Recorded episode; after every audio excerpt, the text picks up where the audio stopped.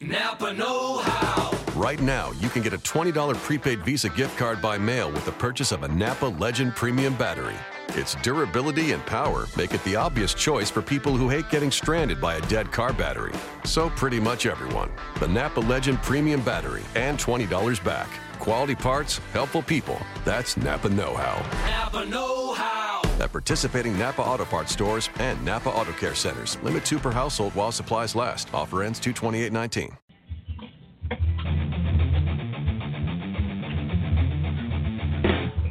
The Big Papa Online Network on Blog Talk Radio is on the air.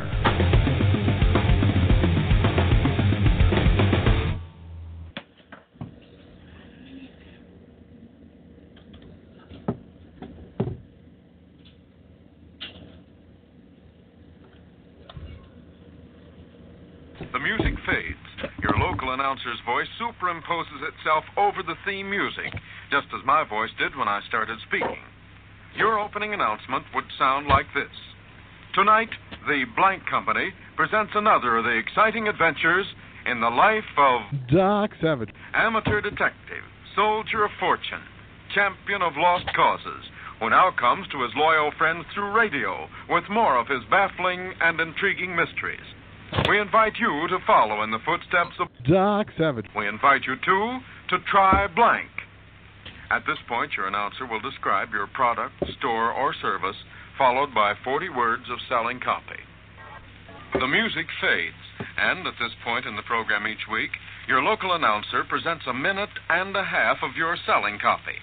However, as is customary on the premiere performance of network shows, let's listen to the following suggested personal message to be read on the opening program by your local announcer or a chief executive of your company.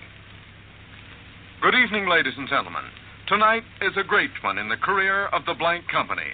For tonight, we present for the first time the most celebrated adventure detective of fiction and the screen. Doc Savage. Weird scenes inside the gold mine. Who will now be brought to you, our good friends and his loyal friends, through radio. We have developed this program for your entertainment, to make your more pleasant, and to circle a weekly date on your calendar to get together with the Blank Company.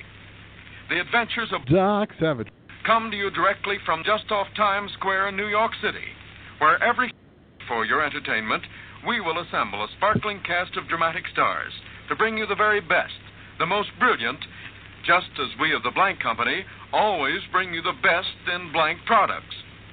Be sure to tune in every when Weird Scenes Inside the Gold Mine will thrill you again with another complete pulse-pounding story in his career of breathtaking adventure. Such is the program that we have arranged especially for you, and we of the Blank Company sincerely hope that Weird Scenes Inside the Gold Mine brings you as much pleasure each week as it gives us in presenting him to you. And now, on with the show.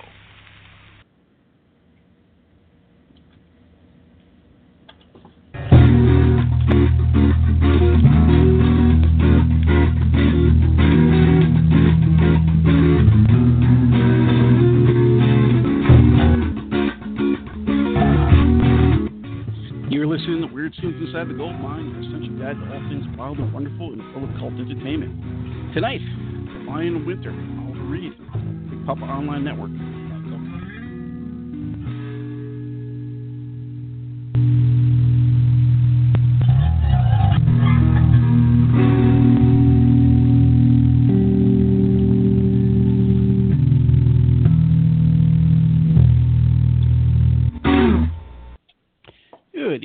Welcome to uh, nearing the end of the fourth season of Weird Scenes Inside the Gold Mine, your essential guide to all things wild and wonderful in the world of cult entertainment.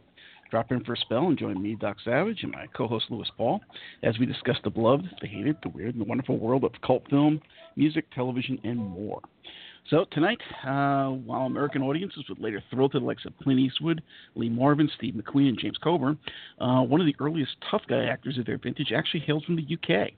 Noted as much for his personal volatility and drunken escapades as his intense, angry young man portrayals of out-of-control teddy boys and such like, Oliver Reed would display a surprising versatility covering musicals, literary classics, and Shakespearean roles with the same panache as he would hammer films, cult sci-fi affairs, and wildly homoerotic Ken Russell uh, libido fests, so rivaled only by the mad German Pole Klaus Kinski for his sheer insanity both on set and off. Join us as we talk one of the most controversial and beloved figures in British cinema history, the late, great Oliver Reed. So uh, I am Doc Savage, and with me in the background playing weird music is uh, Mister Lewis Paul. Oh, Lewis oh, is very pissed off tonight because uh, not only can I not use my headset, my op- that option is not available to me on Blog Talk. Oh, nice. I can't use, and I can't use Skype. So I'm using my fucking phone, which I hate. Oh, good Lord.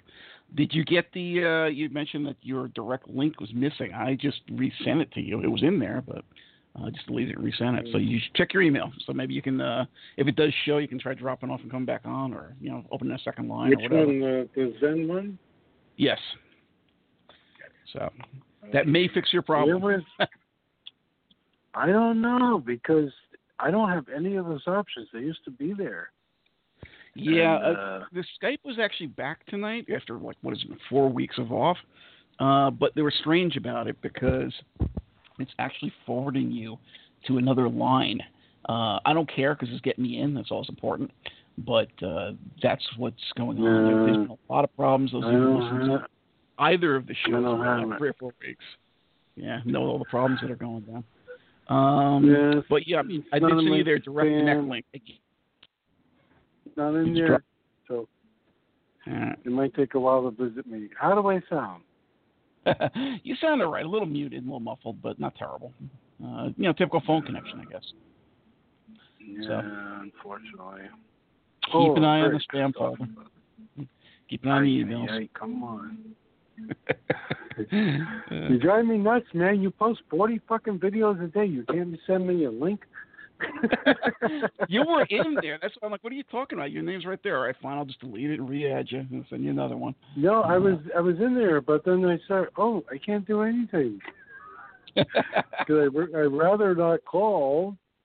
Because this way you can't hear my my Dulford tones. That's it. Your golden tone. Like who was that yeah, asshole? So, uh, Jay Black, he always said, oh, did you hear those golden tones? Remember that commercial he always had? We listened to his old music from like twenty years ago. Uh, anyway, we're, we're, we're, we're doing this by phone and, and his dulcet tones tonight. Um, if if we can improve this mid-show, we will.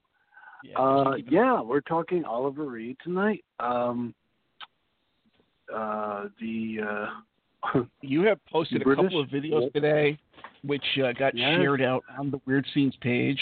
Uh, and the big pop-up page for those who are looking, uh, at least one of them, because it was that fantastic one with him and Shelley Winters, which was infamous.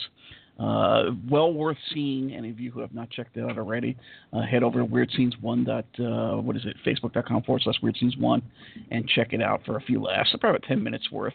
Uh, and you can always forward through Shelley Winters because she's hard to take, but after a while they start doing some interactions when Oliver shows up, and it gets really amusing. So, uh, well, Shelley has her fans. Yeah. Yes. So does Joan Crawford. So does. uh, but anyway, we're here to talk Oliver Reed, who is, um, like I mentioned, he was kind of. I had put out to you that I wanted to do a Kinski show, and as an mm. author, I was like, well, we could do it. We even suggested doing it together, but that'd be too much. It's just too big. Uh, Oliver Reed, because I'm like, well, who is his closest counterpart? Who, what two guys do you think of in the same breath? There you go.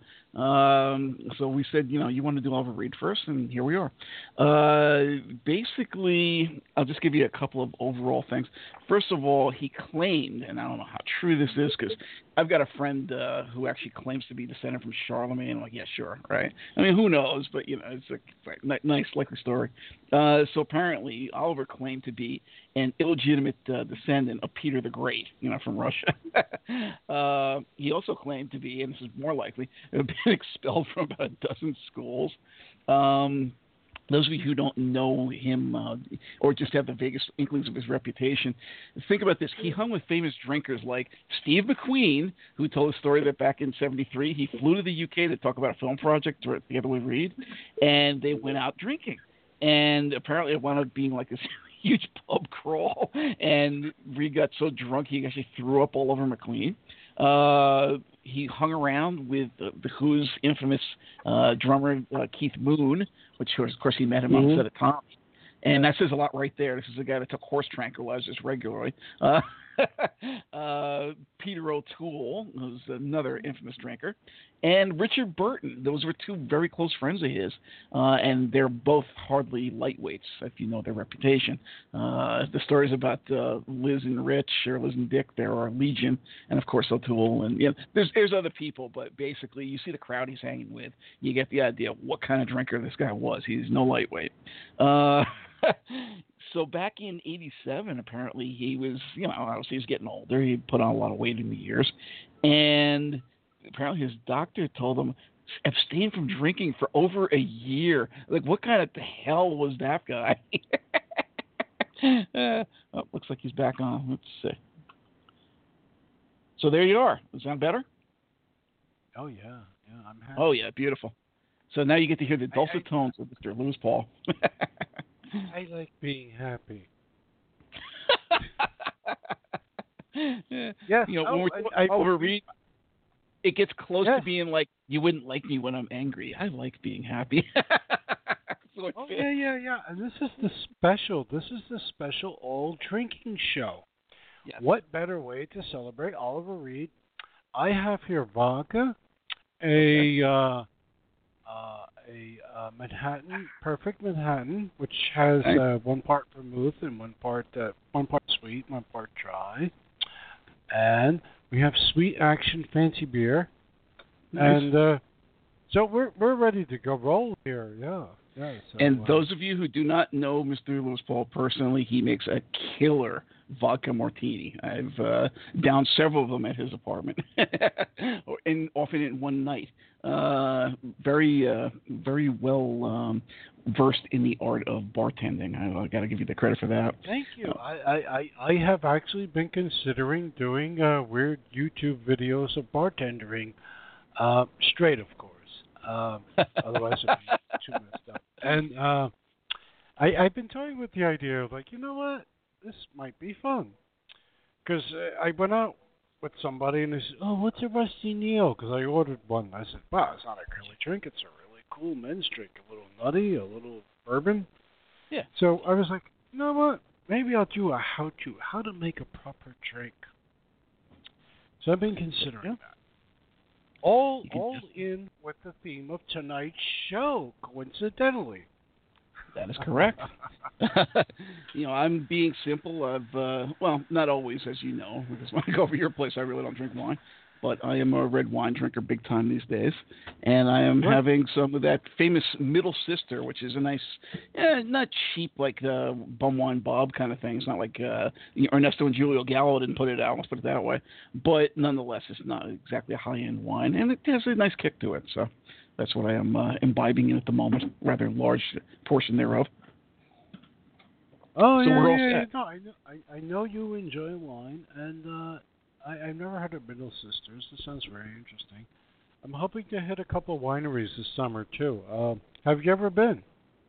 Uh, no, I have not personally. I've had friends that did it all the time. I've seen photos of it. I know what goes down there, and, you know, I wouldn't mind going with you, to be honest with you, if it's somewhere yeah, in the yeah, area. Yeah. There's, there's quite a few in Jersey. Um, uh, there's, there, uh, it's a fun time. I know I know at least two you can go. You could sample, and if you like them, the wines are very affordable. Mm-hmm. And um, some of them even have bands, like jazz bands, so you can get toasted oh, nice. under the sun. To some music, and then like, oh shit, I have to drive. But you know, well, yeah, I know, right?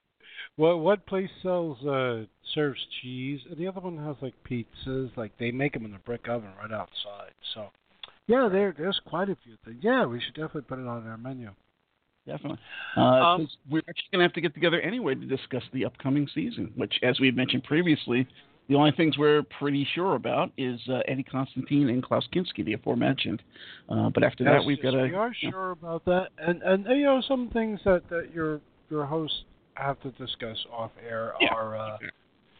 we, you know, I'm thinking about the addition of some guests, which we kind of bandied about back and forth a couple of times. But I, I think it might just give us a little shot of blood in the arm. Okay. And... Uh, And, uh, you know, so things like that. We will be back. Next week is our last show for a while. We're taking a little break, as we mentioned last week. Mm-hmm. And, uh, but we will be back, and uh, stronger, better than ever. And uh, hopefully more yeah, I mean, fun. Because uh, we, we, we like doing this, and, and, and we don't want to be stale. So, uh, uh and we don't want to repeat ourselves. You know, we covered. No. You know, we covered. You can't help but when you're covering genre film and uh, offshoots. What's you know what's the word? Um, that you're going to have crossover. You know, we we did we did like I don't know, ten hours of just Franco, and yet when we talked about Spanish horror, we brought that up again. Yeah, but you know, of course, just well, to briefly, say, it's just like okay, we talked just Franco. You know. It, we yeah, don't, I try to consciously not recover the same ground. It's just, like yeah. you said, you're always going to be touching on the same areas. Oh, by the way, Jess Franco yeah. is one of these guys, and here's some of his people. Oh, here's some directors that used to work with Paul Nashy, and that's what they're more famous for. But you kind of, you know, sc- uh, scoot through that quickly and get on to the rest of it. But, uh, yeah, that is true. So, uh, yeah, I mean, we'll be uh, presumably off, you know, I'm thinking about a month, so we should be back on, you know, by September at the latest, um, you know, to reinvigorate things here. And, you know, it is summertime. We could both use a little break. Even my wife's like, you know, even having cut things down, not doing three shows a week and uh, having slowed down a bit on the website due, due to the loss of a certain account who is uh, late and unlamented, uh, you know, uh, things have slowed down a bit and I've got a little more breathing room than I used to.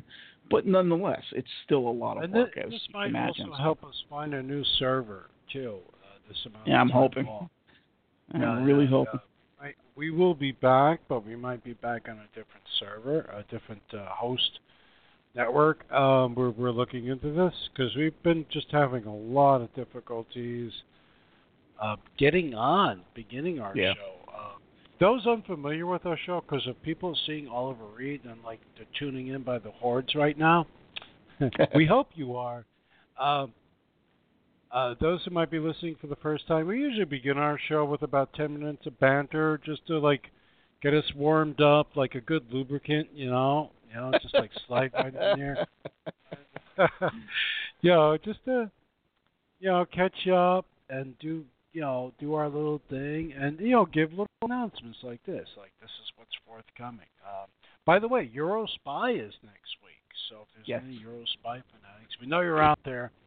Um You'll enjoy that one as well. Um, yeah, we'll be covering so, stuff like Jerry Cotton and Commissar yeah. X and the oh seven seven series and a lot of uh, stragglers across the Italian, Spanish, German, whatever else, and things we haven't already covered, obviously. But because uh, you know we did a show on German Creamy, we did shows on you know British cult television, The Avengers, things that kind of cross into that area a little bit. We did Bond, uh, but there are a lot of these things still to cover, and we will be speaking to a lot of that next week. Yes, we will. Now. Oliver Reed, you know, uh, I always liked the guy. Uh, oh, yeah. Not the not the most warming of personalities on screen in, in, in the majority of his work. Yeah. Um, and, and, you know, he's been labeled, I don't know, alcoholic. I, this, like, you never know what's going on in somebody's mind. I, he made some bad decisions because once things are caught on camera, you're fucked. Um, here's, here's the one I, I think I might have posted it today. It was from a British talk show. He just was yep. a show. His shirt is outside. Yep. His pants are baggy, and he looks like he hasn't had a haircut or a shave. And you know, it's a movie, right? No, it's not a movie. You know what it reminds me of? I had yes, mentioned about Kinski being a lot like Reed, and that is true. But another guy that we had mentioned previously, you know, just in passing, when we were talking about the the, the French cinema show, uh, who I also love, who is very similar to Oliver Reed, just not oh, quite Serge? As Rusk. Serge Gainsbourg. Yes, exactly. Yeah. Uh, this is a guy who was pushing boundaries left and right, and a famous, famous drunk. And he would come on. I mean, if you're looking for the equivalent to the Shirley Winters uh, show that we had posted there, uh, the Tonight Show clips right. on this page, you should check out the one he did with Whitney Houston on French Talk Show. Awesome. uh, awesome. Because, you know, well, the thing, the thing is, Oliver would never do that. You know, Oliver, as no. drunk as a fucking skunk as he might have been on some occasions, um, he, yo, I, I, I don't think he would have did what Serge did. Well, remember, in, in he's got a, a measure of British reserve. He always carried yeah. himself with that uh, dryness and that air of propriety, which is funny considering that this is a guy that basically embodied the Teddy Boy. You know, that that's who he was for much of his career, and not you know just on film. So, uh, you know what's great about there's there's a couple things on YouTube. Please don't always uh, concentrate on the drunken stuff, dear. I mean, to you guys, not? no, not to you, but to the people out there. Um, there's a great little thing out there. I, I forget the date. It's it's a it's a talk show guy, and, and he's sitting down with Oliver Reed, and uh, so Oliver Reed gives him um, a couple of fake sheets, you know, for a role. And he wants this guy to read this part out to him. He's like, no, no, you have to read it with, with emotion. And like yep. the guy might say something like, "How are you today?" And he's looking at him. He says nothing. He goes, "What?" Say it again. And the guy knows. He's kind of freaking out. He's like, "How are you today?" Perfect. That's how you say it. "I'm doing quite well." And they do this thing for like a half an hour. And it's the most bizarre thing. And, and, and it's like, he was a really good actor. I mean, oh, yeah. the, you know, he was really Reed? good at creepy Reed was moments. One of those guys. Oh, yeah, definitely the creepy moments. Reed was one of those guys like Richard Harris or Richard Burton where he'd be drunk off his friggin' ass. You knew he was totally bombed.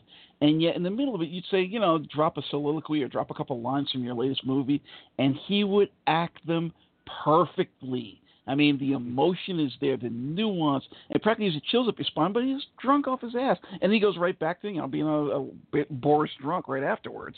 So it, the guy had talent, which is why he got away with this stuff. It wasn't just like some guy you see down at your local bar. And, and he also had, he also, for me, there were also times when he can elicit some pathos. You know, he, oh, yeah. he can make you feel for the character. And, and, and, uh, I was really like, uh, like take something like Tommy, you know, because mm-hmm. you mentioned Keith Moon. Take something yeah. like Tommy, which is a really hard, hard, hard movie to criticize, review, whatever you want to call it, um, because what Ken Russell did was he took The Who, and he took that that uh, by that time what five year old, um, seven year old. Uh, Album basically, a, a double album, and he, you know, he based a movie on it. And he had Roger Daltrey, who looked phenomenal in the movie, no doubt about it. Roger Daltrey looked amazing at the height of his appeal, let's say, and and and Oliver Reed played Uncle Ernie. He was the lover that that Anne Margaret took, and it was suggested that too. The character was a pervert. Well, he's like a pedophile. No, the pervert was was was uh, was Keith Moon. Oh, okay, yeah. It's been a while since I've seen this one, but yeah, yeah, it was Cousin Kevin. Okay. And uh, so Uncle er, Uncle Ernie was was was uh, was was Oliver Reed, who became a surrogate father. You know, and he's kind of like a, a, a bastard. You know, he took him to mm-hmm. Tina Turner to try to get a cure, the Acid Queen, the whole kind of legendary scene there. Yep. It's a problematic movie for me. But there's a lot of good scenes, and like I thought, one of the better scenes is toward the mid portion to the end, because Oliver Reed manages to actually do something with this part, which is very sketchy. He's worked for Ken Russell before, and we're going to get into all this stuff later on. Yeah. He's worked for Ken Russell before, but and he probably figures, what do you, what am I doing in here? I can't sing. They're, they're trying to make me sing on key, and I can't sing. And I'm doing my best. And he actually, there's a, a song that, that Pete Townsend wrote for the movie called Christmas. Mm-hmm. And he actually manages in that one scene to actually make you start to really feel for this character. And mm-hmm. then going on, like he's like really starting to feel for Tommy. You know, not in a sexual way, but as a as a parent, in a parental yeah. way. And and uh, you know, this is like one of the things he, this guy can really do well. I mean, you know, when he was younger, Curse of the Werewolf, let's just drop that big hammer. Oh, yeah.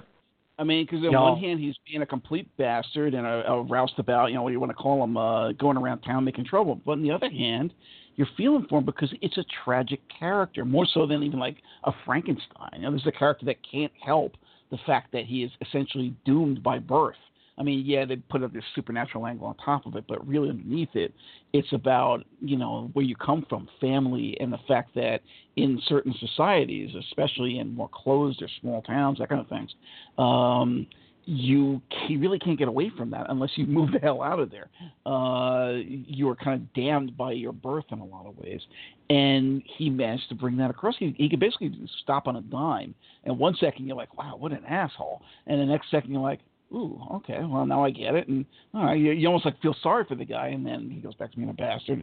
Really um, interesting actor. You know, I, you, you say he's like really good. I don't know if that's really good in the sense of like multi-layered, because he kind of always, uh, more or less, always played the same character or in the same range, uh, because that's kind of who he was. He was one of the old guard of actors where uh, they brought over who they were, not quite in the level of like, you know, uh, Clark Gable or Humphrey Bogart or Cary Grant, where they were always the same character because that's who they were, who they portrayed in their regular life. But mm-hmm. he did always sort of gravitate towards the same roles, always be cast in the same sort of roles. Nonetheless, it, within that spectrum of uh, acting roles, within that spectrum of uh, faces that he could put on, he was dead on. I mean, there was no question. You, the guy was a very uh, impactful and emotive actor, a powerful actor, it, it, the kind of presence that you can't ignore. It wasn't as blustery, and even though he was blustery, it wasn't as see-through and like you want to just pop the hot air out as somebody like we mentioned, like Richard Harris or Richard Burton. You know, he wasn't as much of a pompous ass. Uh, he was pompous, but you also got the sense of menace, like you had mentioned earlier. You know, you like you knew you didn't want to push this guy too far because he was either going to kick your ass or explode and do something completely crazy. So it's like, okay, well, let's not go kid gloves uh, underneath it all. So I do really respect that. I always enjoyed him for that. Uh, he's not an easy guy to warm to, but he is no. definitely somebody mm. that you pay attention to. You can't ignore him. When he gets in a picture, you know he's there. Um. So, okay. Hold on, I lost my train of thought. I'm sorry. Sorry. Uh, well, anyway, I'll just uh, jump in with this, and you can come back in if you need to. Um, I mentioned about the uh, how he had to abstain from drinking for a year. I'm like, wow, that was, must have really been torture on him. But back in uh, when he did his last film, which was Gladiator, uh, I think yeah. that was right around the millennium. Uh, it was around Bush time. And he was, you know, pushing sixty, somewhere around there. And I understand, according to one of the actors or extras on the set, that, you know, because a lot of people said, well, he went out the way he wanted to go out and uh, basically in a bar drinking. Uh, but according to this one guy, he says, well, he hadn't been drinking for months before the thing started. I guess he was trying to, who knows, maybe the doctors were yelling at him or whatever. Uh, he went to the equivalent of an Irish bar. I think they were actually in like Italy or Malta or something like that. Malta. Uh, Malta. But, you know, if you've ever been to an Irish bar, you know how, what it's like. It's almost like being in a German bar when you go over to Europe. Uh, you get these good-natured people that'll kind of say, yeah, well, I bet you can't do this. Oh, sure I can. Yeah, have another one. You can't beat me drinking this. And they have that thing where they put the glass and you have to, you know, you turn it up and try to drink the whole damn thing. And they, everybody cheers and throws money at you, whatever. Now, that kind of a thing. So he got pressured into a drinking competition. And I guess it was too much for him. And he basically had a heart attack and died. Uh, well, which, you know. He's with a bunch of Navy men, too. You know, so, yes. uh, you know. Uh, and, you know, whether this is true or not, we don't know. We do know that he died drinking uh, in a bar, more or yeah, less. Yeah, uh, whether, whether he was pressured, that's, that's, that's, yeah, I saw that too. Yeah. Um, I don't know. Um, yeah. I think he's smarter than that. I just think, uh, They they could have probably just had a filming break. He probably thought, well, I haven't drank for a while. There's a bunch of guys here. Oh, aren't you Oliver Reed? Yeah, sure, I certainly am. And uh, how much can you fucking drink, though, when you're going to drop it? That's the thing. I mean, that's scary. Yeah. Yeah. Yeah, the guy that's was scary. a real... It was the equivalent, the U K equivalent of a roughneck. Not in the sense of being like a football hooligan, but, you know, I don't think he would have been like yelling about Brexit or something. Like, yeah, let's, let's do this. But nonetheless, uh, he definitely was the equivalent of a tough of that era. And he was a hellraiser. So, you know, I wouldn't say party person, but basically you bring him into a room, there's a bunch of people there drinking. What's he going to do, say no? I mean, he's going to start down yeah, putting but, everybody under the table. Yeah, but it's. It, it, I'm sure part of that was cumulative. I'm sure his body was in really bad shape and uh, internally, and um, um, it probably didn't help. Because um, sixty yeah. is, you know, when you start getting older, and like you hear numbers like fifty-something, sixty, sixty-five. Mm-hmm. It's like, oh, they were young. You're like, oh, shit, yeah. yeah. So, uh, yeah, in, in, in, in moderate terms, he was pretty young to die. Um, But he looked, uh, actually, he did not look too bad in Gladiator. He did He did look much older than sixty, that's for sure. Yeah, yeah. By the oh, way, yeah, all the drinking. Scott's best movies, too, I, I always thought. You know, it's it's hard living takes it out on you one way or the other, and nine times out of ten, it's going to make you look older. I mean, you might, hey, hey, look, you know, pot calling the kettle black here, but you know, one way or the other. I don't look older. What are you kidding me, past? uh, you know, one way or another, it's going to take its toll on you, and like you said, like you said. Uh, even though when you look at it now, it's like, okay, he's sixty years old. You know, he's still holding up. He still looks like Oliver Reed. He just looks like a, you know, well past retirement, seventy, seventy-five. Yeah, yeah, seventy-year-old Oliver Reed. But yeah, sixty. Yeah, yeah. Anyway, so, uh, I also heard, and I don't know if this is true. This is just something that was up on the internet, that they were considering him at one point for Bond, probably when Connery originally left, and they were floundering, and they got Lazenby. Uh, I'm assuming it was in that era. Because uh, you know, Reed was kind of an up and coming stuff. Too. You know, I, I don't know I, if it's true. You know what? Uh, yeah, I read that years and years ago. I'm a big, I'm a big uh, Bond fan, and I read that many, many years ago. And uh, they also considered Burton, and they considered oh, so many other people, and I don't think Oliver Reed would have been a good fit. And no, I don't think wouldn't. Burton would. I think I think if we had a choice, I think Burton might have been a better fit than him. But you know, uh, that's still, arguable. But yeah, mm. yeah, it's arguable. I see what you're saying. No, really, because Reed was like, more uh, of a uh, like I was trying to get at, more of a roughneck, more of a I hate to say man of the people, but you know what I mean, more working class in our introspect. Yeah, Not yeah, really. I mean, he could pull off the posh British accent. He certainly had the gravitas and the, the thing where he could play upper class, and he did often. It's just, you know, compared well, you to somebody know, like if Burton. He did, if he did and he got it, it probably would have saved his life, and it would have saved his career. Um, mm-hmm. Because they're on you, you know, they wanna, they're on you like an ass, those people. They're, they're totally on you. And the same thing with uh, I remember when Daniel Craig got the part for Bond, it was really bet- it was down to two people. It was between him and Clive. Clive Reston? Uh, no, I'm sorry. No, that's, Clive. Uh, um, you know, Clive. Um, I know you're up, thinking uh, of the face. But I'm just, like, you know. uh, he has a T V show where he plays a British son. Yeah, oh we're both. I'm sorry, folks, but well, it was, well, it was it, between it him is, and Clive. You know, I always drink for these shows. You know, that's an open secret. Children but, of uh, Man, I, Clive. Um, this is an Oliver Reed anyway, so we're both going to hit the sauce here. So. yeah, we're both going to hit ourselves. Anyway, uh, but no, just to give you an idea, you know, kind of a manly men kind of thing going on. Yes. But it goes way back. You know, you mentioned Teddy Boy earlier, and, you know, Oliver Reed was uh, from cut from that cloth. Um, yeah. You know, there, there's a few pictures we're not even going to discuss before, like Beat Girl. You know, Beat Girl yeah. was the big one. Actually, and, uh, I was going to start off with going up just a bit before Beat Girl, because his first roles were actually playing Teddy Boys, literally.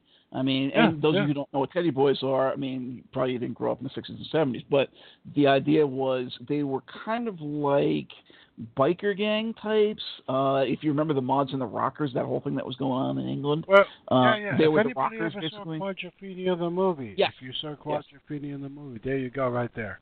Exactly, or any J D films from you know the U S Uh, think of Elvis, but less clean cut. Uh, you know that kind of an idea, or uh, better yet, Gene Vincent. Uh, you know that kind of a thing. Uh, these were guys, you know, Gene Vincent and the Blue Caps. You you don't want to mess with these guys. And okay, yeah, this one's skinny, this one's short, but you knew they were going to kick your fucking ass if you mouthed off. It's that kind of a thing. Uh, going around in leather jackets and, you know, the quiffs and, you know, usually riding motorcycles. Uh, they'd usually be in gangs, hanging on street corners, smoking, drinking, you know, beating well, the shit yeah, out of people. Well, yeah, because these guys, these guys, these British guys were the equivalent of, of, of your Brooklyn hood. You know, yes. if you grew up in, in Brooklyn, New York, and you had the T-shirt with the pack of marbles and the, the white T-shirt turned up. Yep. And you... leather jacket on top of that, and tight jeans. Maybe you stuffed your jeans if your dick wasn't big enough. Bullshit like that. the the sure. Don't you love me? The the guys in England, the mod, the you know the, the mod, these guys, the Teddy Boys. Sorry, the Teddy Boys. They were like that equivalent in England. You know, they exactly. they did the Gene Vincent, come Elvis kind of haircut. They got that little curl thing going on. Mm-hmm. White T-shirts, you know, they got they got that whole thing going with the cigarettes. Yep. They were like, yeah, it was like totally the duck's weird. The quilt, like, yep, the whole thing. Yeah, and you didn't want to mess thing. with them. Basically, it was like it was fifties rock and roll, but you know, moving into the sixties, especially in the U K. Uh, over here, they'd already moved on to other things, the Beatles, and then going on to the hippie movement or whatever. But in England, you still had a bunch of people that were hardcore on us, kind of like in the seventies when you got like Sha Na Na and all that kind of crap that was going on, Happy Days, and uh, what, what was the um, uh, was it Ron, Ron Howard's in that thing, uh, American Graffiti, you know that kind of a thing, uh, Grease, you know it was all that kind of retro thing for the fifties. They never really dropped it. It was going on for many many years straight, continuously in the U K. So that's kind of what the Teddy Boys were. And actually, like I mentioned, some of his first roles, I mean, like very first roles, were in a couple of Norman Wisdom films playing, you know, basically Teddy Boys. Uh, one of them, he was uh, in a movie theater, and they basically came and gave him shit and, you know, beat him around. Uh, and Beat Girl, like you had mentioned, and we can go back to that right now, uh, that's an interesting one. Uh, it's sort of, what I said was it was a light J D film. Uh, with because you know J D films in the U K are not quite as hard as the stuff you were getting here in the drive-in circuit. I'll say that, uh, but same basic idea. Hills, who was kind of like a cute uh, ingenue of the time, um, she was like this rich girl from like a broken home. You know, her parents got divorced or some shit, and she, of course she starts acting out. So she hangs around. Basically, how she acts out, she hangs around juke joints doing the twist, and then winds up trying to become a stripper with. The uh, procurer, uh, the pimp here, basically being Christopher Lee. He actually ran a nightclub and was trying to convince her to be a stripper. Uh, and of course, Lee was like a hit bit part. He was actually like, I don't think he was a teddy boy in this one. He was more like one of the kids that hangs around the nightclubs dancing and shit. Uh, but uh, you know, for one of these sort of films, especially for a U K one, which are a little more dry as you might expect than the one what we're getting over here, it wasn't bad. I actually do enjoy Beat Girl. I have it on disc. It's uh, it's a fun film. If you have not seen it, I do recommend taking a quick look at it. Uh, so, how about you? What do you want to say about this one? Uh, Beat Girl. It's uh, well, it has Christopher Lee in it in a small part. Um, yep. For those Christopher Lee fanatics. It's a fun movie. You know, gyrating girls with uh, mm-hmm. big British bosoms. Um, Pneumatic girls gyrating and doing the twist. And becoming pneumatic, strippers. Thank you. Thank you, pneumatic. There we go.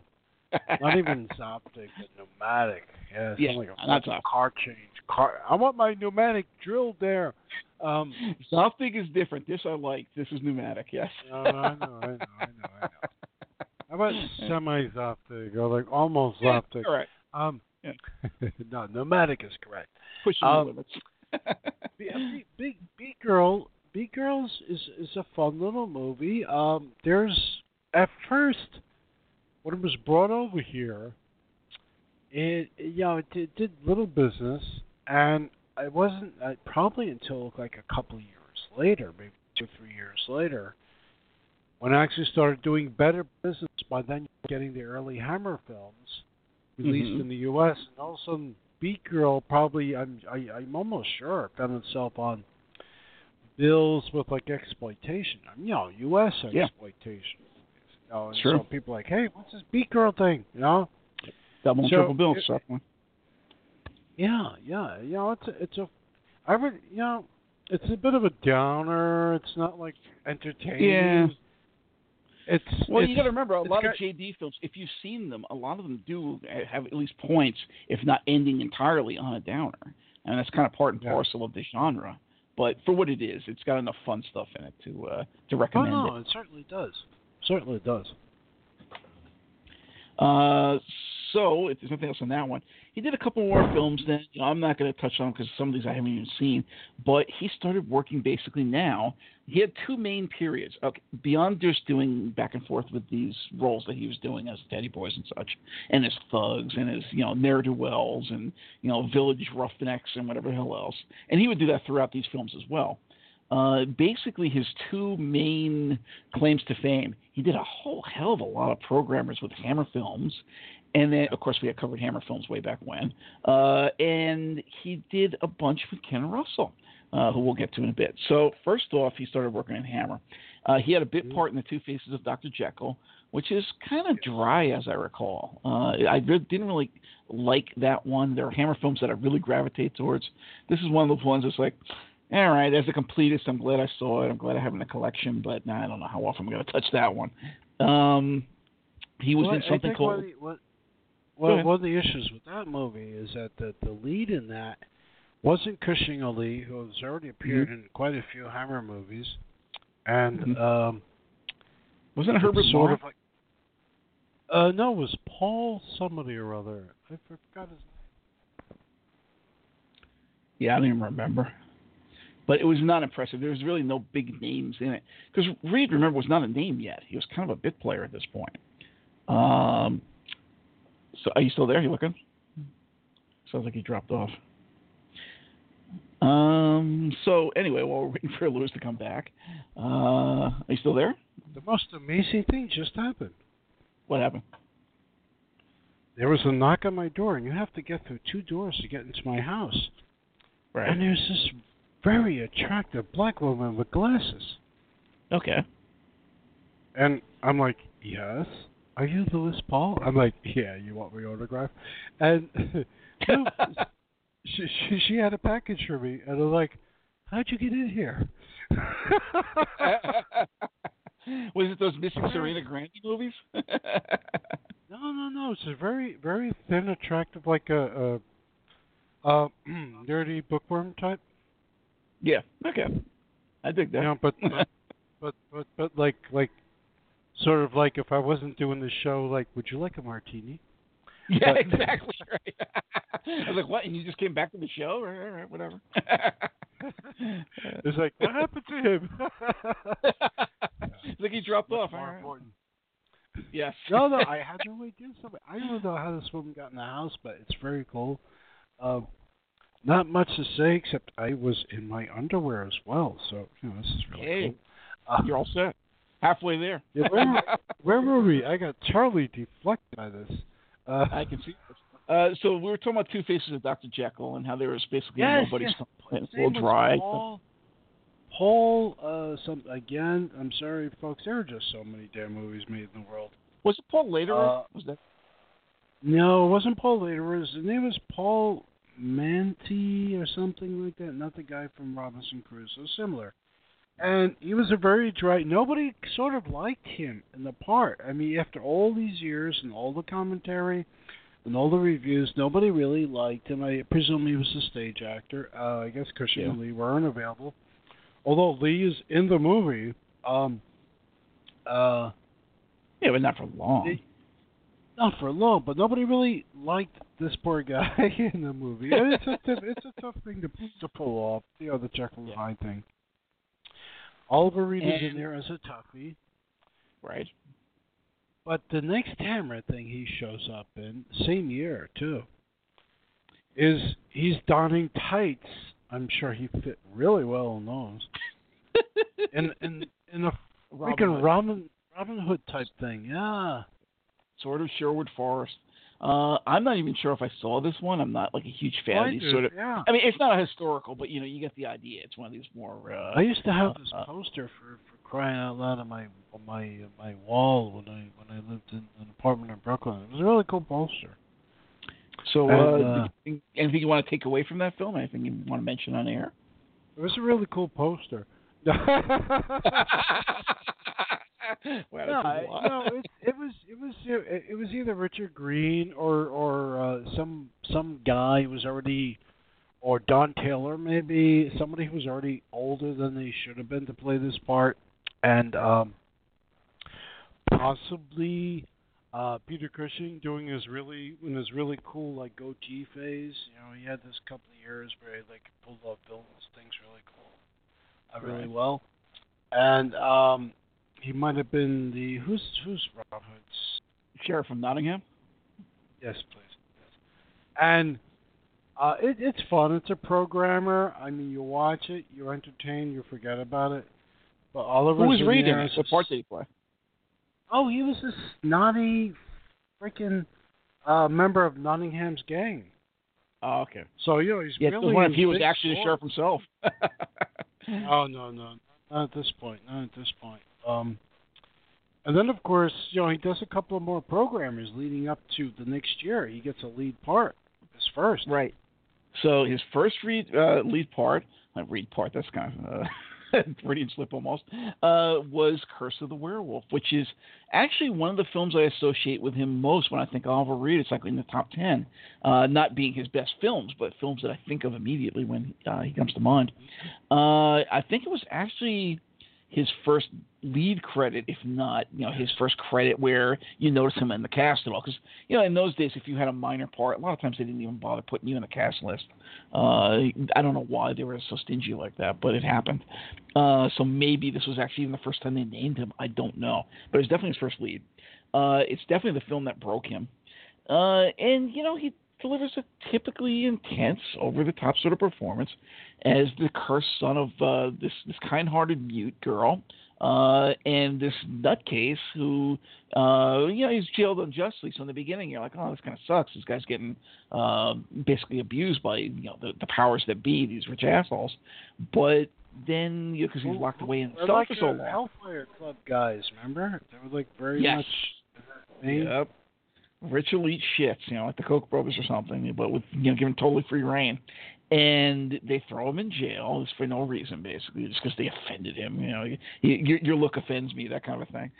And yeah. he's there for years and turns into a crazy old man. And then this nice, Pearl. you know, this girl, Pearl. she's a mute. Yeah. Well, yeah, she tries to help him out. She's nice to him or whatever. And you think, okay, this is going in this direction. And all of a sudden, it's like, ah, why don't we throw her in with you? And she, they throw her, lock her in the cell with this guy. And because he's, you know, got over the edge, he winds up fucking raping her. I'm like, oh, my God, what a change in tone. You're, you're totally not expecting it. And it's, like, very uncomfortable and very – it's actually one of the reasons I don't like this film. Uh, not that it isn't a good film and not that it isn't a decent Hammer film.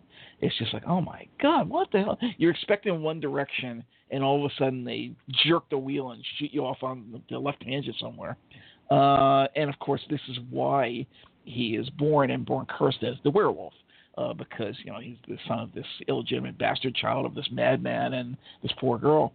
Um, which, again, you know, points to a lot of things. But basically it's a statement, like I mentioned earlier, about uh, how birth kind of defines you and life in small towns and things like that. Uh, more closed societies and how difficult it can be to get away from not even things you did, you know, the sins of the fathers, as it were. Uh, but, you know, it's still a good film. Uh, if you can deal with that kind of grimness, uh, which, you know, to some extent Hammer films are known for, certainly British films are known for it, um, it's definitely something you should see in your life. Will it be on your top ten list of even Hammer films? Hell no. But is it something that is worth seeing? Is it a performance that was worthy of breaking and making and breaking Oliver Reed, yeah, he's pretty intense, yeah. um, for good and for bad. You know, as the good guy and as the bad guy, as the, the troubled, flawed, anti-hero lead character, uh, who is also cursed.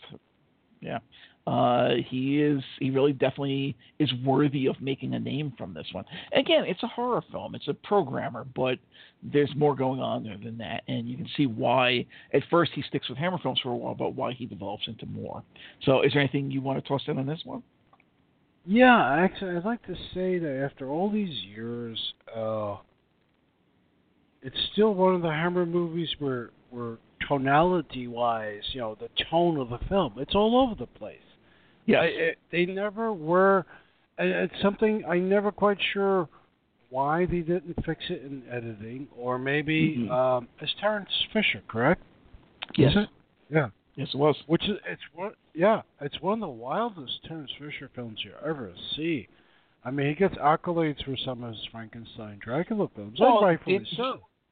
I will say this. Didn't he also do Frankenstein and the Monster from Hell, or was that Roy Ward Baker? I think oh, it was Fisher. That was him. That was him. Yeah, that see? Was Fisher. So that's what I mean. That's another one that has the same sort of, what the fuck is this? You know, because normally Fisher is a very reliable, at least workman-like, if not you know, enjoyable, mm. auteurist director. Um, when you get to films like these two that we just mentioned, like you mentioned, the tone just is all over the place, and it's very – you think they're going in someplace. You think they're getting compassionate. You think they're going to develop not necessarily a romance, but, you know, some sort of sweet st- uh, story underneath it. And all the empathy and everything gets taken away, and this kind of right turn that goes straight into Pete Walker territory and beyond. I'm like, whoa, what the hell? And that's why these films are very difficult for a lot of people. It's not just us. You'll see people reviewing these things and talking about thing, them. And, another Another thing I want to say, we we touched upon this, is your phrase, in the uh, Hammer Films uh, show, uh, you know, with the bo- you know talk of women with the heaving bosoms and how Hammer was pretty much instrumental. We would not have a lot of sexuality in the movies today if it wasn't for Hammer. You have to give them accolades for that. It is true. Oh, yeah. It's very true. Uh, definitely true. Now, with that being said, the French actress Yvonne Romain. Wow. Yeah. Um, she, she she played... Another reason to watch played, this film. Yeah, there is another reason to watch this movie. She played the the, the mute woman. Um, what an incredible body. Uh, yep. It's a shame that they, she disappears uh, pretty much early into the movie. Um, yeah. And, and the woman that... that Reed falls in love with. I, I do forget her name. Um, yeah, minor actress. Um, she was also. Uh, you know, we're not liking these girls because they're well endowed, but the, between the costuming, their own shapely figure, and yep. the fact that they weren't horrible actresses, they were trying to do what what they could do with the part they were given. Yeah. I mean, they, you're they not talking slasher well. movie bimbos. You know, this is well before. Yeah. Things degenerate to that level. So these girls still had to have, even when they say, okay, they couldn't act, they have a measure of acting skill, a measure of thespianism. Yes. They try to get some professionalism across. And then you get a pretty yes. face and some body, and there you go. All sold. So. Yeah, yeah, yeah, no, yeah. There's a lot of stuff going on in this. Um, so, yeah, it was like the movie that made him. Unfortunately, his next couple of pictures kind of sucked. Were more uh, uh, uh, custom. He went... dramas. Yeah, he went yeah. back to the thing he was doing, sort of Sherwood Forest, basically. And, you know, okay, Two-Face with Doctor Jekyll and Curse of the Werewolf were also period pieces. So he was working in this costume genre per se. Uh, and, again, they're all Hammer films anyway. But Pirates of Blood River, not a very big part there. It's a boring film. Uh, and Captain Clegg, which is the same idea. Uh, it's a slightly bigger part. Both of them, he winds up being one of the sailors or pirates, depending on how you look at this. Uh, I like Captain Clegg a little bit more because it's a little bit more pretending to be supernatural in the sense of, like, you know, Nancy Drew or Scooby-Doo. Like, oh, look, here's the masked skeleton gang or whatever the hell. But, you know, basically they're kind of programmers and they're period pieces and they're more – like a, I hate to say something like Ivanhoe because that's more implying something that they're not. They're not that good. They're kind of boring. They're not t- here, tales of uh, heroic daring do for the, the boys' own crowd. This is more of uh, a period piece with a bit of adventure thrown in, but they're very dry. They're typically British of this period, um, they don't work that well as films. Are they watchable? Yeah, if you're a Hammer aficionado, you might want to see them, uh, but they're kind of lesser. I know that they have come over here in sets, like they would put like six films in a set, and there's a reason for that. Nobody would have bought these two, even as a double feature. Uh, so they just threw them in. It's like, okay, here, we'll put six films out, two that people want, and then we'll throw these four shits in, and these are two of the four shits. So is there anything you want to say about it before we moved on to a much better film, Miz? Uh, I kept, kept think, like, for some reason, I remember it was, uh, oh, I don't know, uh, Oh, they remade that not too long after with Patrick McGoohan. I remember that very distinctly. Uh, what was it? Scarecrow, Romney Marsh? Was that the damn title of that thing? I think so. Okay. I didn't and, know that was really and, Captain uh, Clegg. Okay. All right. Yeah, yeah, it was. And um, it's, a, it's a very, you know, it's, it's a part of, like, British history kind of thing, wars and, you know, Robin Hood, like, maybe a century later, you know, that kind of thing. And uh, twisty, but, you know, it's got the Jamaican it's, it's vibe, but it's not as exciting as Jamaican. There's not as much plot. Yes, it's it does. It has that, and it also has one of Peter Cushing's odder roles. Yes, you know, Cushing, the, gent- the, the gentleman of horror, when he wasn't playing a real prick evil villain. Or a confused uh, hero like Van Helsing. Uh, yeah. He was playing as nasty fuckers. And mm-hmm. this kind of thing was in between all those little lines. It was like in between all those little beats. You know, because he, you know, he was like a latter-day Robin Hood. It was still a period piece, but a latter-day Robin Hood. But he still had like prick sensibilities. Very, very... Yep. Yeah, he's a great actor. So, you know, sometimes Peter Cushing, when he's not likable, is really hard to take. He's, he's sort of like, yeah. Wow. Most of the time he comes off as the sweet man he apparently was from all accounts. Uh, you mm-hmm. get things like, even one of his last roles, I think it was like Tales from the Crypt or something, where he was like that old man and he's looking at pictures of his actual dead wife. That was himself, uh, apparently. Yeah. yeah. Yeah. And that's kind of, you get that, like, sense of pathos and like, oh my God, I feel sorry for this little old man. Uh, you get things like his Van Helsing roles, which are anti-heroic, you know, especially Evil of Frankenstein, which I love. Um, you know, he could be a hero, but a lot of times he was just playing, at least, this absolute prick, which is really kind of hard to watch, and harder to watch than Christopher Lee, who was himself kind of a prick and usually played a prick. Uh, yeah. When yeah. when well Peter Cushing yeah. came nasty, he was nasty. I mean, like, really nasty.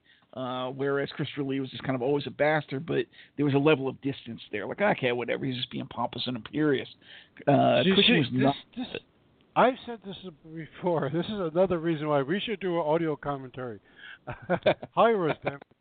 No, because no, that's you nailed that. You nailed that perfectly, which is very interesting. And and if it was another show, we can go on about this for two hours because that's true. That is so true. Yeah, Christopher Lee, who comes across this way and probably was to a lot of people that way. Is still easier to take than Peter Cushing. Well, okay. Well, when he played a prick, was like nearly unwatchable. It's like, oh shit, yeah. Y'all. I don't know what he no, was it's... tapping into there. If he knew somebody like this, if this was his impression of somebody, or maybe it was his impression of Christopher Lee. I don't know, right? Yeah. But, but it's horrible. It's like, oh, I can't watch this. You know, it's, it's that painful. So yeah, yeah. Um, So next up, he did another period piece, which I haven't seen, The Scarlet Blade. But then he does a film that, that yeah. again, one of his... Well, do you want to say anything about it before we move on? No, it's, it's another programmer of the type we were just discussing. So uh, the next one is another one of the ones that I kind of think of when I think of uh, Oliver Reed. Maybe not in the top ten, but definitely one that I enjoy. It's certainly one of my favorites of his, uh, which is Paranoiac. Uh, it's one of the better Hammer Hitchcocks. Uh, it's got Reed basically he, when he played uh, rich and spoiled, he tended to come across rather fey. I don't know that he had any, you know, uh, gay leanings whatsoever in his persona in real life, but he could play that very well. He put it across as if he was extremely, you know, androgynous at least, if not overly fey.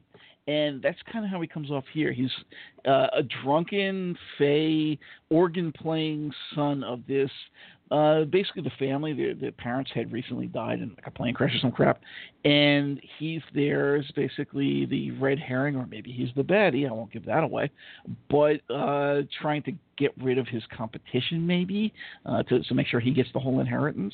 He's kind of like the spoiled brat son that won't leave the house, more or less. Um, but I really did like this one. There's a lot of twists and turns in it. The atmosphere is fantastic. It's one of the best, if not the best, of these. Because for a while, Hammer did a couple of these Hitchcock knockoffs, you know, Psycho-type things. Uh, a little bit of William Castle, I guess, but without the, the ballyhoo. Uh, and this is definitely the best of them. This is the one I think of all the time. And he's a major part of that. Uh, he's a very strong role for what he's playing here. Uh, so anything you want to say about this one before we... Yeah, no, it's very good. I agree. Uh, he's very good in it. And it's funny. Uh, between sixty-two and I have to say early sixty-four, they were, yeah, you're right. There was a period where Hammer was churning out these black and white, not color. Yes. Uh, William Castle, Hitchcock type things, but they were very well written. They mm-hmm. were very, for the most part, very well um, directed. Uh, unusual casting. I mm-hmm. mean, some of the casting is so unusual. You're like, W T F? You know, you're totally yeah. what the fuck? I mean, one of these pictures has uh, uh, an American uh, B-movie actor. He was a familiar face on T V, Robert Weber. It gave him a whole career revitalization, appearing in one of these pictures. Um, Stephanie Powers, of yes. all people, when she was young, was in one of these. Uh, and how about uh, Strasberg, Susan Strasberg, the guy who invented the method Susan acting. Strasberg. I hate method acting, but, you know, Susan Strasberg was a very pretty girl. But, you know, she's in stuff like Psycho. What the hell is she doing in one of these films? Unless she's there in, I think, Taste of Fear. I mean, like you and mentioned, she's, she's very good in it. She's very good in it, too. Yeah, I yeah she actually she made the case. She she actually makes the case for method acting, but nobody else can pull it off, I guess. Uh, but, yeah, yeah, I mean, she actually yeah. is very good and very pretty. So uh, I did enjoy seeing her there. But it's like, what the hell are you doing here? Why are you in this movie? So, yeah. Uh, and, but, and, and, and it begs the case. What is Oliver Reed doing in this thing? You know? Very strange. Um, and then he works for Joseph Losey, of all people. Next. Doing The Damned, which is another, I think it also came under the Hammer umbrella. Uh, Reed is basically now back to being a teddy boy, you know, biker gang thug type. But the film is more like he's there with a bunch of, you know, the Midwich Cuckoos, you know, like the, um, uh, what do you call them? Children of the Damned, you know, that sort of a thing. It's like a sci-fi film, uh, sort of leaning utopian, dystopian, you know, how you want to categorize this film. But, you know, basically these radioactively exposed or mutated or next stage of evolution uh, children and are, are kind of coming up, and they have them on this island and they're protecting them. What the hell, how they got there from this early beginning where basically you've got these uh, biker gangs and teddy boys going and roughing people up and dance halls and whatever. It's kind of like almost two different films.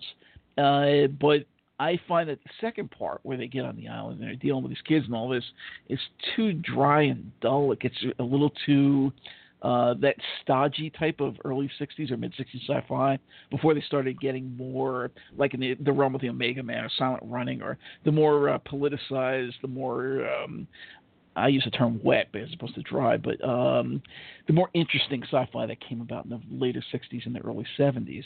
Before you got there, you had this stodgy sort of like, oh, man, this stuff just kind of blows. People love it for some reason. Um, one of those kind of films. And yet in the beginning, you've got this whole thing going on where it's basically like almost a J D film, a little bit rougher than that even, uh, with Oliver Reed. And that's the part I always liked. So it's a it's a schizophrenic film in that respect. Um, what did you want to say about this one? Well, you know, Village of the Damned, which is uh, what, three years previous to this, was a yes. really, really good movie and a big hit. And I think they want to capitalize on that, and they probably figured, well, who can we give this movie to? Let's give it to one of the up-and-coming avant-garde filmmakers, um, and maybe he'll have a a, uh, a touch uh, touch upon the original film and maybe add something new. I said it was a very strange movie, you know, and one of the problems when we talked about the Hammer movies in that show we did about a year ago, um, we also made mention of, you know, because Hammer wanted to get their movies distributed in the U S and Canada, so they yes. would import actors over. We talked about Brian Delnevy for Quatermass, and McDonald Carey was brought over for this thing. And, you know, who, yes. was, who the fuck is McDonald? He was like a really... He's a soap opera actor. Well, yeah, later, but but at that time, I think he, I think he was like very minor actor, and he's a weak link in this movie. Yeah. Um, and he Reed shows up good. more in the latter half of the film, which is part of what makes it go bad. So. Yeah, yeah, yeah. I think. Well, it's a, again, we're, we're just discussing tone of films. Too, you know, this thing is all over the place. Mm-hmm. But that's that can be said of most Joseph Losey films. Oh, God, let's not get into Modesty Blaze. Uh, but anyway. Yeah, I was uh, thinking about that. yeah. uh, which could be a great film. It could be a great film in terms of like a diabolic sort of a thing. But, whew. Uh, anyway. What am I? Uh, yeah. So next he does, well, not immediately next, but within his next batch of uh, programmers, he does his first film for Ken Russell, but it's actually for T V. I have not seen it. Uh, it was a film about D B C. Uh, Ken Russell was doing a few films for uh, British television uh, where he was basically getting paid to do things about the lives of composers. And, uh, of course, Claude Debussy, who was actually um, one of the better, if not the best, uh, after Ravel, because he was my favorite, uh, of the French composers. Um You know, I have not seen the film, so I can't really comment on it, but he cast Reed in this. And this was the beginning of a, I don't want to say long and fruitful, but one of the more regular partnerships uh, throughout Reed's career. And certainly one of the more regular actors in the uh, Russell stable alongside people like Linda Jackson. Um, so have you seen this one? Do you need to say anything about this one? Or we just No, on? no, I, I haven't. And, and I understand it's part of the B B C box set of uh, early Ken Russell films. Um, which I know... Probably Arrow, or, or either of them yeah, are network. Over, either Arrow or on B B C. Or maybe B F I. B M I, B F I, B F I. Yes, B F I. I think it was on a B F I box set. And uh, Mondo Digital, I think, reviewed this a while back, and I did read about it. It was on my interested list. I... I I think, though, for the cost. Yeah. Um, see, there's films like this is something that I would love to see if I could see it. I don't want to say for free, but, you know, for cheap, like really like kind of low end. Yeah. It doesn't excite me enough to go and say, you know what, I'm going to lay down whatever it is, twenty bucks, thirty bucks or something for a box or for a box set. It could be more, fifty bucks. Uh, just to see some early Ken Russell film. I've seen most of the Ken Russell films that I really wanted to see, and I have most of them in my collection that I actually care about. You know, digging back into something like this is more of a curiosity thing. So I'm guessing from what you're saying, that's the same with you.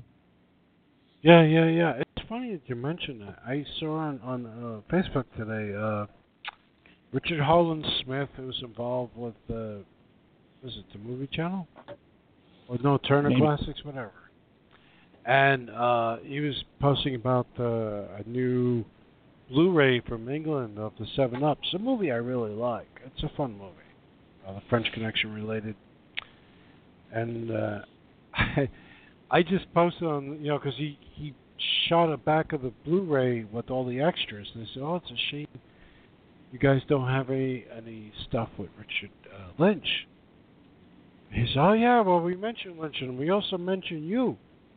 I'm like, great, now I have to buy it. Thanks for telling me. After the, how much shit is out there where, like, I'm actually mentioned, you know? Who the hell knows? Who the hell knows? I remember uh, uh, the Cannibal Holocaust. Yes. From Grindhouse. Mm-hmm. So back in two thousand, I was not working for the company I usually work for. I was working for a different company uh, for just two shows. And that was the first time all the, the Cannibal Holocaust people were here. They shot stuff, and they shot uh, a lot of things. And somebody told me that it ended up uh, a uh, an hour and a half Q and A or panel I did ended up on the Blu-ray. So some guy, I don't want to say who, because we did not end well. Um, he posted, oh, the Blu-ray's out with this, this, and that. And, oh, wow, that's me. Um, that's cool. Uh, nice that you let me know. Oh, would you like a copy? Sure, here's my address. Of course, you know, offline, you know, personal message. Never got it. Uh, so, like, you know, I'm not the kind of prick kind of guy who was like, hey, I didn't get it. So I waited, like, eight months. I was, like, again, posting, like, oh, we sold, like, twenty thousand copies. I said, you know, I never got it. Is this your address? I said, yeah. Well, we sent it to you. I'm like, okay, fine. Yeah. Yeah, see, me, I would have been on top of that. I mean, not like a prick, but it's like, hey, wait a minute, you know, you, you said you were going to send this. I haven't seen it yet. You, what's going on? What's the status here? And I'll just stay on top of it, please. But, I'm in a fucking the other part is, I'm in the fucking Blu-ray. You should give it to me anyway. Exactly. I should have to find out. Yeah, yeah, I mean, it's one thing that they aren't going to pay you, but it's another thing that I'm they the can at least give you the one fucking... one two-hour extras. It's not like uh-huh. a fleeting, fleeting faces passing by. It's too bad yeah. because I have the D V D, so I, I don't even see you on there. So uh, it's uh, it's apparently in the, the the loaded Blu-ray. Yeah, from Grindhouse. But, anyway, uh, anyway, but that's along so the lines of the, this, this, this, anyway the Debussy thing. You know, it's it's a B F I box set, I believe, that's out there. Um, I think it has a lot of really cool stuff. Um, I don't, I'm a little hesitant to recommend it because it is a bit pricey, but uh, yeah. I think if you go to Amazon U K, you, you, all you Oliver Reed fans, you'll find it. Leading us to the Brigand of Kandahar. Sounds like an Evil Dead movie. It's, I have uh, not seen this one, so go ahead. I did. I used to have a copy of it from a trader. Uh, it's a it's a very it's a long scarlet blade. You know, more big blades, more. It's not really Robin Hood though. It's more like a pirate type of thing. Okay. Um. Along the lines of kind of those Italian... Oh, like Sandakan? Yes, yes. Very much along okay. those lines. And, you know, Oliver's one of the bovine kind of... He's like thick in that one. He's kind of like wielding this big scimitar kind of sword. And right. At this point, he's looking a little miscast in these things. Uh, yeah, well, he kind of stops doing them at this point. This is around the the age he starts getting out of Hammer films and starts getting out of costume epics per se. Uh, so mm. he does one that actually surprised me. It wasn't Hammer, but it's very similar in, in tone. The Shuttered Room. Uh, a lot of people comes up mm. with Lovecraft film. I'm a huge Lovecraft fan, and of course there is a small body of Lovecraftian film until very recently. Fan people started making things up and saying uh, almost on like the fan circuit, if you will. Like, oh look, we've got a lot of Lovecraft films. Really, actual released proper films. There aren't that many. Uh, so this is one of the few. And it's he's cast in there with fellow drunkard Gig Young, who they probably have a drinking competition there, uh, and the gorgeous, absolutely stunning, I gotta say, Carol Lindley. Uh, oh, it's a, oh, she was fucking gorgeous in this thing. Uh, Lovecraftian small town sort of a thing. There's secrets, you know, people in the attic, all kinds of shit going down. Uh, but like a lot of Lovecraftian film, particularly of its era. It doesn't go far enough. I mean, it's kind of hard to put Lovecraft to film. A lot of it is suggestion. A lot of it is um, hinting at things, you know, more occult things, if you will. Uh, so, therefore, it's very difficult to get across properly. I don't care that you got C G. That's not the right uh, tack to take. It's more about suggestion. It's more about hints. It's more about shadows and mood. It's it's more black metal, if you want to put it that way. You know, you don't want somebody that can play really fucking well and is going to show it all over the place and you have great production. That That's not black metal.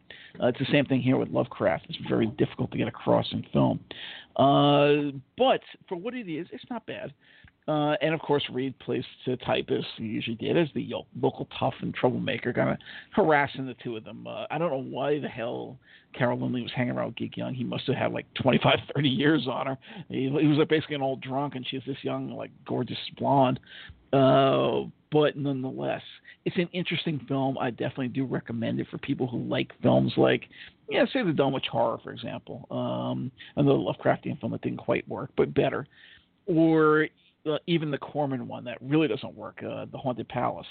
Um, if you like those kind of films and you like a bit of Hammer, you're definitely going to like The Shuttered Room. Uh, and, you know, Reed is a right bastard in the thing. So uh, anything you want to say about this one? No, I, I I never warmed to this movie, and I'm not quite sure why. Um, it's funny. Uh, what was the other Corman one with Dean Stockwell? Don't Much Horror, yeah. Don't Much Horror, yeah. I, I, I well, that wasn't was better. a fan of that one either, and, and I don't know. It's it wasn't well, so Stockwell like shot much to do it. And so is Sandra yeah. Dee. That has more problems than The Shuttered Room in some respects, but it feels more yeah, of crap. No, I, I agree with you, but I think it wasn't until like Stuart Gordon started working on this thing. Like, oh yeah, the Stuart Gordon stuff is great, especially like Dagon and Reanimator. Yeah. Oh, D- Dagon's like that's the one. Shadow over Innsmouth. It is Shadow over Innsmouth. You can't get away from that. It's yeah. so close to the, the the source material in a lot of ways. They take liberties. There are things that are wrong with it. Uh, the ending is definitely wrong, uh, but it's very, very close. So, uh, Dark Waters, actually, Mario Baino, who's a nice guy, uh, he also came very close to it. But again, it's hard with Lovecraft. You've got to suggest. You've got to kind of point towards things without really showing them, and yet show enough that you know what's going down. So, oh yeah, uh, Baino's a very nice guy, and Dark Waters is right. You know, I, I did Baino a huge favor. I wrote him a letter to get him into this country as a citizen. Oh, really? Okay. Yeah. I was the many secrets of Louis Paul. Well, if you remember, at that convention there, uh, it, Carolina Cataldi Tassoni was up there, and that's basically his uh, girlfriend, live-in, whatever you want to call it, lover. Uh, yeah. And he was there just kind of hiding in the background while she was on stage doing her thing. And I had asked some sort of question at the panel, and I made a point of bringing up, oh, by the way, did you notice that this guy is over here? This is the guy that did Dark Waters, which is a fantastic freaking film, by the way. Uh, and, you know, they were very appreciative of that, which you know, I didn't do it for that. It's just because why is this guy sitting over in the corner? He's, you know, I love Carolina Cataldi Tassoni, don't get me wrong, but he, in a lot of ways, that film puts him at the same level or better than her, and yet he's being the kind of guy he is, who's very self-effacing. He was just kind of like hiding oh, off yeah, in the crowd. Yeah, yeah, yeah. So. I and I don't know why, after all these years, he's not been able to. Yeah, I mean, you know, it, it, I guess it's kind of like the Mika Suabi thing. How many films has he done since uh, Cemetery Man? Uh, I mean, oh, he's done a few things for television, but nonetheless. Um, but anyway, that, that's a, a side point. Uh, so after this, he did a film which I've heard of all the time, but I never bothered to watch because it didn't seem up my alley at all. Uh, I'll never forget what's his name. I don't know if you want to cover that one at all. Um, oh yeah, but, yeah, I saw that. It's it's it's a bit of a thriller. Um, it's it's a mean-spirited film. Um, my recollection of it is uh, sort of this. Late sixties, it's like a nihilistic kind of viewpoint of the world, mm-hmm. and you know, misogynism and and dealing with turning of time. Very interesting movie, but not one that's very likable. Yeah. Which point I was surprised to see him in Oliver of all freaking things. Yes, because that's it. I was gonna say Oliver's next. And this was, for those who don't know, a really tacky musical based on Charles Dickens' Oliver Twist.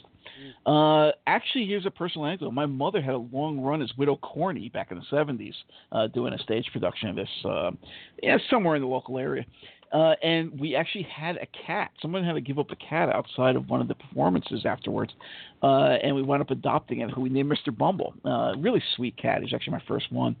Uh, all I remember about this damn thing, besides her singing up there and Mister Bumble being some big fat guy with a beard, was, please, sir, more gruel. I, I always say that when it comes down to, like, you know, dealing with corporations or dealing with the government here. It's like, uh, that, that's what we're like. We're like these poor fucking serfs online saying, please, sir, more gruel. And then getting pissed off. Smack the dish out of your hand. More? Yeah, smacking the dish out of your hand, saying "fuck you," you're not gonna get it. Like, really, really, this, your elected officials, fuck you. Uh, but uh, Reed basically is Fagin's strong arm, uh, Bill Sykes, who is a real bastard. I mean, he's probably the nastiest character in the uh, well, he, in the he musical. Killed, he kills Shani Wallace. Do you remember that? Yeah. Mm-hmm. For, for a uh, kids movie that was at the Radio City Music Hall. Yep. When it first came out, you know, it had a big, big push, big opulent. It was Carol Reed, I believe, who directed it. Mm-hmm. Who did one yes, of the? Uh, yeah. Yes, exactly. And um, it's just like, okay, music's fine. Uh, Mark Lester is is fine in the lead, and then you have you know Shani Wallace is kind of innocent trollop, you know, from Angel of Mercy, and then Richard. Uh, Oliver Reed fucking kills her. I was like, yeah. What the hell? And everybody thinks when you think Oliver Twist or the Oliver the Musical, everybody's thinking, oh yeah, Fagin's the baddie. No, no, no. Friggin' Bill Sykes, he's a bastard. So he is definitely like the oh my god character in the film uh, for what it is. I mean, it's a musical. They're, they're kind of tacky. That's how it is. Uh, they're very campy and over the top and panto and uh, you know when you think of musicals, you think of people jumping up in the audience like you know Richard Simmons singing along to Bab Streisand, that kind of a thing. Uh, they're very over the top and dig low and cheesy, but nonetheless, it's got some really dark, not even undertones, yeah, more overtones. Oliver does, yeah, yeah, Oliver yeah, does. So. And, um, and and then he does probably one of his first super strange movies. Yes, I was gonna say this one's fucking weird. I got this. Okay. It's a goofy-ass Albert Zuggsmith, sort of like Monsters, Mister Ed-style comedy, but it's meeting this British preciousness in a black comedy about a bunch of Illuminati-style assassins for hire who get taken down by a clever feminist who's opposed to their ethos. It's got people, and this is why I got it. It's got Oliver Reed. It's got the Avengers' Diana Rigg. It's got Telly Savalas. It's got Doctor Who's master, Roger Delgado. It's got Are You Being Served? Frank Thornton in it. And Bardot film, you know, the, and, and God Created One. We talked about Bardot films a couple of shows back. Uh, Kurt Jurgens is in it. Right? So it's like got this fantastic cast. Like, wow, these people are all like people I really like, and I will follow them from, you know, show to show, film to film. And yet it's fucked up. I mean, my wife hated this thing. Like, why did you get this? It's marred by this annoying kind of, it's a very broad humor, you know, nudge, nudge, wink, wink style comedy. And I also wasn't expecting the period setting. It's very kind of eighteen hundreds in the wrong sense, you know, very costume epic. Um, is it a bad film? I don't know about that, but it's just too broad and too cheesy, and I really think it wastes what could have been a really fantastic cast and, you know, maybe even an interesting film. Instead, it's just kind of, I don't know, forgettable. So what did you think about this one? Well, I think I think it was directed by Basil Dearden, I think so. Yes. And uh, it, woohoo! And I think that it was definitely... What's the word? Well, certainly influenced by the Avengers. There's a lot of Avengers, oh, yeah. cheeky, wink, wink, nudge, nudge, and vice versa, kind of, and the Bond movies, and mm-hmm.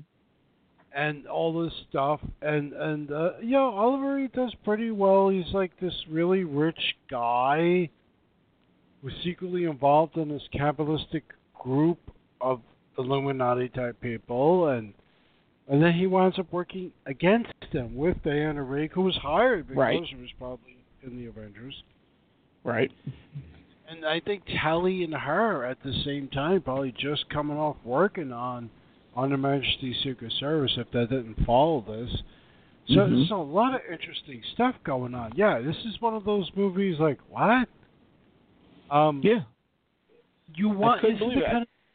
You wish I got it, it for the better. Cast and couldn't believe what it was. Yeah. You're right. I wish it was better than it was. But go ahead. Yeah, you wish it was better. You want to like it more. Maybe, uh... yeah, I just don't know what happened with this. And it was a perennial of late-night T V for a while before it disappeared for decades. And only recently, yeah. last five it's on years... It's like M O D now, I think, yeah. Yeah. Yeah. Uh... So not his very next film, but right after this, he gets involved again with Ken Russell. Uh, he basically Ken Russell decided to take on D H Lawrence, which may have been a mistake. Uh, the film is a bit dry. It's more famous, honestly, for its, you know, you think of, okay, D H. Lawrence has got to be an erotic sort of maybe period piece, but nonetheless, it's going to be kind of sexy. It's going to be a little softcore. Well, not really, because the film is more famous for its sort of surface-level gay romance between Reed and Alan Bates. I mean, that nude wrestling scene is kind of beyond belief. Uh, and Russell, actually, number one, uh, Oliver Reed, supposedly, and this is an anecdote again, Uh, he supposedly pushed for this. Uh, Russell was kind of leery about putting that scene in, and he actually wrestled Russell to the ground until he agreed to do it. Again, is this true? Who the hell knows? It sounds good. But nonetheless, um, Russell makes sure to include his other favorite wrinkle, like I mentioned before, Glenda Jackson. She was in a lot of his stuff. Uh, it's kind of prissy and mannered, to be honest with you.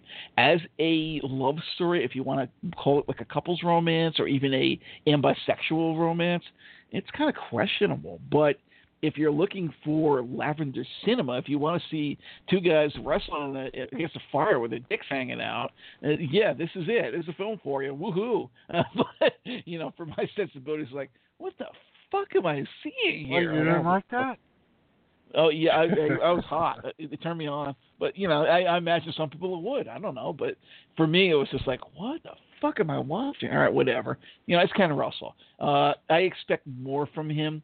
He does push into extremely homoerotic territory often, uh, and erotic territory per se often. But it wasn't quite the level of the stuff he started doing later, which I find more interesting. Uh, so go ahead. What do you want to say about this one? Well, well no, it's it's... It's weird. It's it's an early Ken Russell movie that he managed. You know, I, I give him kudos for managing to do what he did with this film. Oh um, yeah, sixty-nine. This was groundbreaking. Yeah, groundbreaking. Yeah, certainly. Uh, it was before Stonewall, I think, or maybe right after. So, it, you know, it, and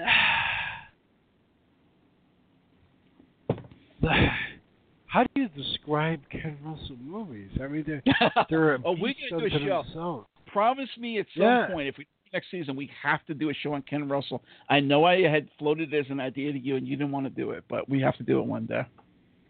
Well, yeah, yeah, yeah. You know, but the thing with Ken Russell is like so difficult, so difficult to describe when you when you when you're talking about one picture upon another. The next one's a complete mess. Um, yes. The, uh, He's all over. Yeah, it, it's like groundbreaking. Yeah, he uses cinema verite. Mm-hmm. He's really into poetry. He's he's such a cineast. He's such a oh, such he's a an great, well versed guy, good director, but some really crazy shit he puts out. yeah, yeah, yeah. Because you, when you, I think the problem with Ken Russell is when you watch a Ken Russell film, Ken Russell's expecting you to be in his head as yes. he was seeing it through the lens and through the video uh, editing moviola. And so as he put the movie together, Ken Russell thinks the audience is him looking through his head, through his eyes, onto the screen. And you don't know which Ken Russell you're getting between film to film. I mean, even successively, if you're going consecutively, you don't know which one you're getting. So, again, I hope someday we do a Ken Russell film because I'd really like to do that. I'm a big fan of his right, uh, for various well, reasons. Yeah. yeah, Women in Love is a very interesting film. Uh, mm, I I say it deserves all the attention it got and all the accolades, uh, whether it's a film I like. I think jury's out on that. As we get older, we change our views. Yeah. Things. It's one of those things you might revisit, but I don't care for it. I find it very strange. Like, what the fuck am I watching? Like I said, but nonetheless. Oh, like eighty percent of Ken Russell movies. Uh, yeah. Well, there you go. Well, there's a lot of W T F with Ken Russell. Uh, so he does a couple of more films, and then, once again, he's with uh, Ken Russell for The Devils. It's one of the, if not the first, nunsploitation film, uh, which I like a lot of those. Uh, it's never been, and we discussed a couple of them during our uh, Italian Sleaze show, I believe. Uh, it's mm-hmm. never been released in its full-length original cut to this very fucking day. Uh, I know there is a, I think a B F I put out a cut of it that was more lengthy than any of the other ones that had been out previously. Uh, I don't think the U S has still released it even now. It's still not on D V D or Blu-ray. Uh, Derek Jarman got his start here as set designer. Uh, and those are some really interesting sets, by the way. I, I love Jarman Just for Jubilee. Forget about anything else he did. Um, Reed and Vanessa Redgrave got a lot of extra notoriety for it. Not that they didn't get plenty on their own anyway, but this film was definitely part of that, a major part of that. Uh, it's long. It's not always ex- as exciting as you might expect, but it is depraved. It's blasphemous. It's ambisexual. And add all that to the excellent cinematography, the excellent set design. There's a lot to be said for it as a sort of um, ultra-dark art film. I mean, like, Salo I never liked. That was just too dark and too depraved. But if you took that or Fellini's Satyricon, another one I didn't like because it was too over-the-top and campy and gay, uh, it's that those two films done right. Um, you know, and if you're watching a film, look out for Lovejoy's Tink, who is also in Mary Millington's best film, The Playbirds, uh, and we had talked, uh, you know, the British slap and tickle films earlier on, and British Edgar Wallace film, Recurring Thug, uh, and again we talked about that during uh, the Edgar Wallace show, uh, Dudley Sutton, and uh, also Man About the House's Brian Murphy, who both have big parts in here. Uh, so it's an interesting cast. It's an interesting film. Obviously, it's based on that old thing, The Devils of Loudon, you know. Oh, wait, were these nuns really just sexually frustrated and hallucinating? Was there really something supernatural going on? You know, what was happening here? It was all about the Church and the Inquisition, so forth and so on. Uh, was it really a, a feminist statement and, you know, mass, you know, misogynist oppression? And there's a lot of variables and a lot of ways you could take this film. But basically, it's an exploitation film. It's kinky. It's dark, and it's really gorgeous cinemat- uh, cinematographically. Um, flawed, yes. Uh, I certainly have um, non-exploitation films I enjoy a lot better. Uh, certainly have Cam Russell films I enjoy a hell of a lot better. But, you know, it's something that you should see once in your life at least, and it is kind of uh, dark and depraved. So how about you? Uh, I remember seeing at the Cinema Village Theater, uh, thirteenth Street in the Village, West Village, in the seventies, maybe seventy-six, an X-rated cut. Really? It was rated X. That was the label. You know, that was your your M P A A thing, said X, not R. Right. And uh, for a brief period of time, I don't know how uncut the X-rated one was, though. Yeah. And there's so many cuts so, out there. I know they had put like yeah. a seventy-two minute cut out. I think that was Redemption. I think the one that I have from like B F I is like more like one hundred five, but supposedly the film ran like one hundred thirty or something. I mean, there's so many different cuts out there that we may never even see. There's footage, there's stills and, and photographs of footage that, you know, are not in any prints that we've seen. And the U S just, I don't know, M G M just sits on it. They don't want to, they don't want to put it out. They buried it in the vault somewhere. So I don't know. Well, Well, I saw the R-rated and I saw that one, and then I, I've seen it a few times. I, I, I, it's a tough picture for me because I like nasty nun movies and nun's yeah, exploitation. Whether the nuns are repressed and horny, or whether the nuns are possessed, or they're possessed by the idea of being possessed, which is something I brought up a couple of times in, in all our shows. Sometimes possession is not really the supernaturalness uh, effect as much as people are possessed by mentally. It's a mental yeah. instability, by the idea of being possessed. You know? Yep. Like my character. It, Does anybody yes, really turn into a fucking werewolf? But no, they think they're a wolf. That's what happened to Nebuchadnezzar in the Bible, for Christ's sake. He ran off thinking he was a fucking wolf. One. But they yeah. can become one if, they, if you believe. Deepen up, something will happen. And, you know, that's a lot with this, this whole genre that the Italians beat to the ground with a big fucking pipe. uh, their movies like got to be so insane. Yeah, I like some of them. Some of them just got to be too much. Now, yeah, the like problem Flavio. is... Just, yeah, like Flavio. Oh, there's the worst. But, piece of shit. The worst non-exploitation film uh, ever, people. And not in a good sense. I have a lot of problems with this movie because I think Oliver Reed's performance is absolutely amazing. Oh, yeah. I think no, he's Vanessa Reg- yeah, yeah. This and is she probably, is, too. Yeah, yeah. Vanessa Redgrave is absolutely amazing. Michael Gothard, or Gotard, however you pronounce his name, as, as the Inquisitor. Absolutely incredible. Um, this is a really hard to watch movie. Um, because it's kind of a slog. Uh, yeah. Yeah, yeah. Well, he's he's this character is a very, you know, he's very he's very swinging London. He's very swinging sixties, but this takes place, you know, what is it, sixteen hundreds? You know, he's a dick swinging priest, you know, and and he's handsome. No, come on, admit it, right? So he's handsome, yeah, that's, and that's and, true. And the nun, and the nuns are attracted to him, and then yep. it's all about jealousy. Yep. And and once and once the jealousy rears its ugly head, that's when the Inquisition gets brought in, and yeah, it gets yeah. messy. He gets There's a lot of politics. He didn't do, and then it gets yep. really, really dark and grim. And then, oh yeah, and then it turns into almost uh, what's the one with the barf bags? Uh, the German film that Adrian Holden Mark did. Of the uh, Mark of the Mark of the Devil. It's not quite there, but it's going into that territory. I'm like, whoa, wait going a minute. Going into that territory, yeah, yeah. Right. And and and for its time period, what are we talking about? nineteen sixty-nine or oh, seventy-one? Seventy-one, sorry. Seventy-one, yeah. I mean, the amount of naked flesh in a major motion picture, the amount of oh yeah, um, bush. And and, yep. and, and and blasphemy and, and all kinds of things, leading pussy shots, and I mean, just like, and then the torture begins, and it's just like, oh my god. Yeah, and no, they leave the just, torture scenes in, in the cuts that you get nowadays, and yet the scenes of, like, you know, the nun fucking herself with a cross or something are gone. Like, wait a minute, hold on now. Well, you know, you're more concerned about offending Catholics than you are about, you know, rape and, you know, it, really? I mean, it, it, they push the wrong things. It's typical Puritan American bullshit where it's like the oh, violence is okay, but don't ever, you know, use sex or don't ever offend, you know, Bible thumpers or get the fuck out of here. You are so ass backwards.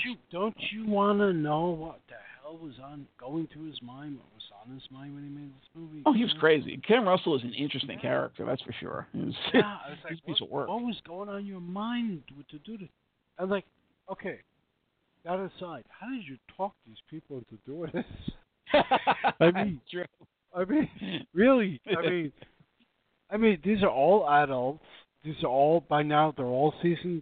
Seasoned actors. Vanessa's done a lot of stage work, a lot of stage work.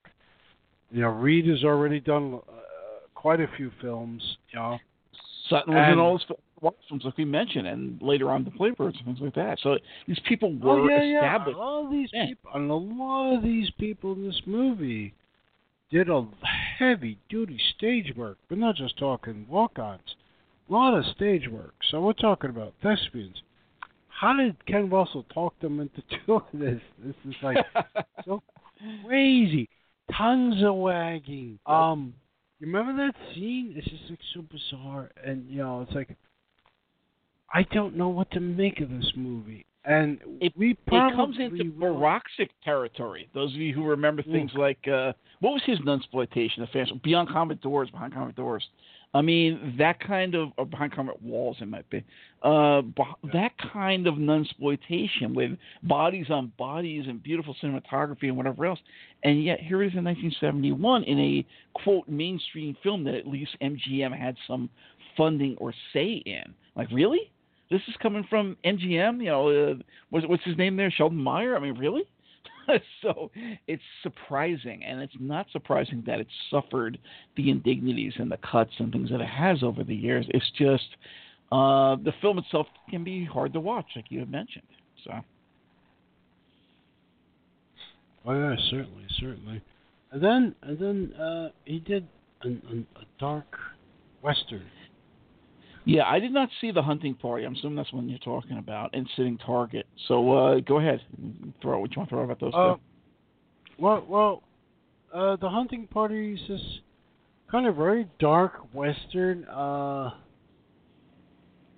this is like Oliver Reed's dark period. I don't know. Maybe I led it to drink yes. more. I don't know. Uh, very strange kind of... Uh, I'm, try, I'm trying to do it in a particular way. It's uh, is it like The Shootist well, or The Shooting, the one with Jack Nicholson, that strange existential? No, no, no, No, no, nothing like that. Like, Candace Bergen, when she was, I don't know, according to some people, attractive. Um, yeah, so. she, she, she was like the, the wife to me. you know, what was her name? Charlie McCarthy. And Gene Hackman. Gene Hackman was a cattle rancher, and uh, and, and Oliver Reed played this this outlaw. And you know, they kidnap her. You know, they fuck her. You know, they're holding her for ransom. But it turns very, very dark because Gene Hackman is also a dealer in, in high-powered rifles and guns. Uh, yeah. He's kind of a twisted fuck. And so it's like, well, she falls in love with Oliver Reed. And and, and, and there's, it's sort of like Once Upon a Time in the West. Okay. Where, where uh, Claudia Cardinale obeyed Henry Fonda thinking that that will keep him at bay. Right. She really is attracted to Jason Robards. And right. Of all people.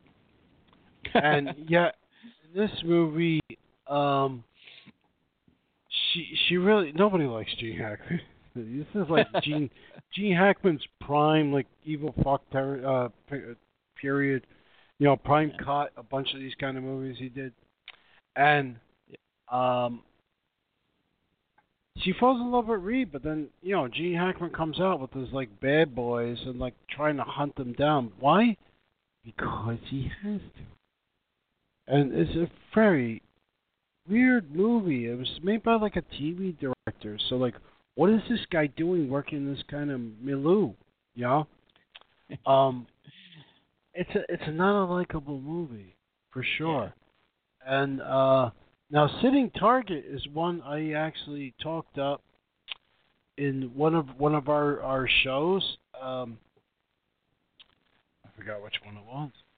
It has Ian McShane. Okay. Yeah, hey. Who I love. And uh, Julie love Joy once again. Who you love. Well, she's attractive, Finley. But I don't know if I love her. Frank Finley, who we talked about with her in uh, what was that? Uh, Toby Hooper's films there, Life Force. Toby Hooper's. Yeah, Edward Woodward's in this thing. Love and him too. So, all right, if you haven't seen Sitting Target, I have I have the uh, Made on Demand or whatever it's called from Warner's. I should see that. Yeah, I want to see that.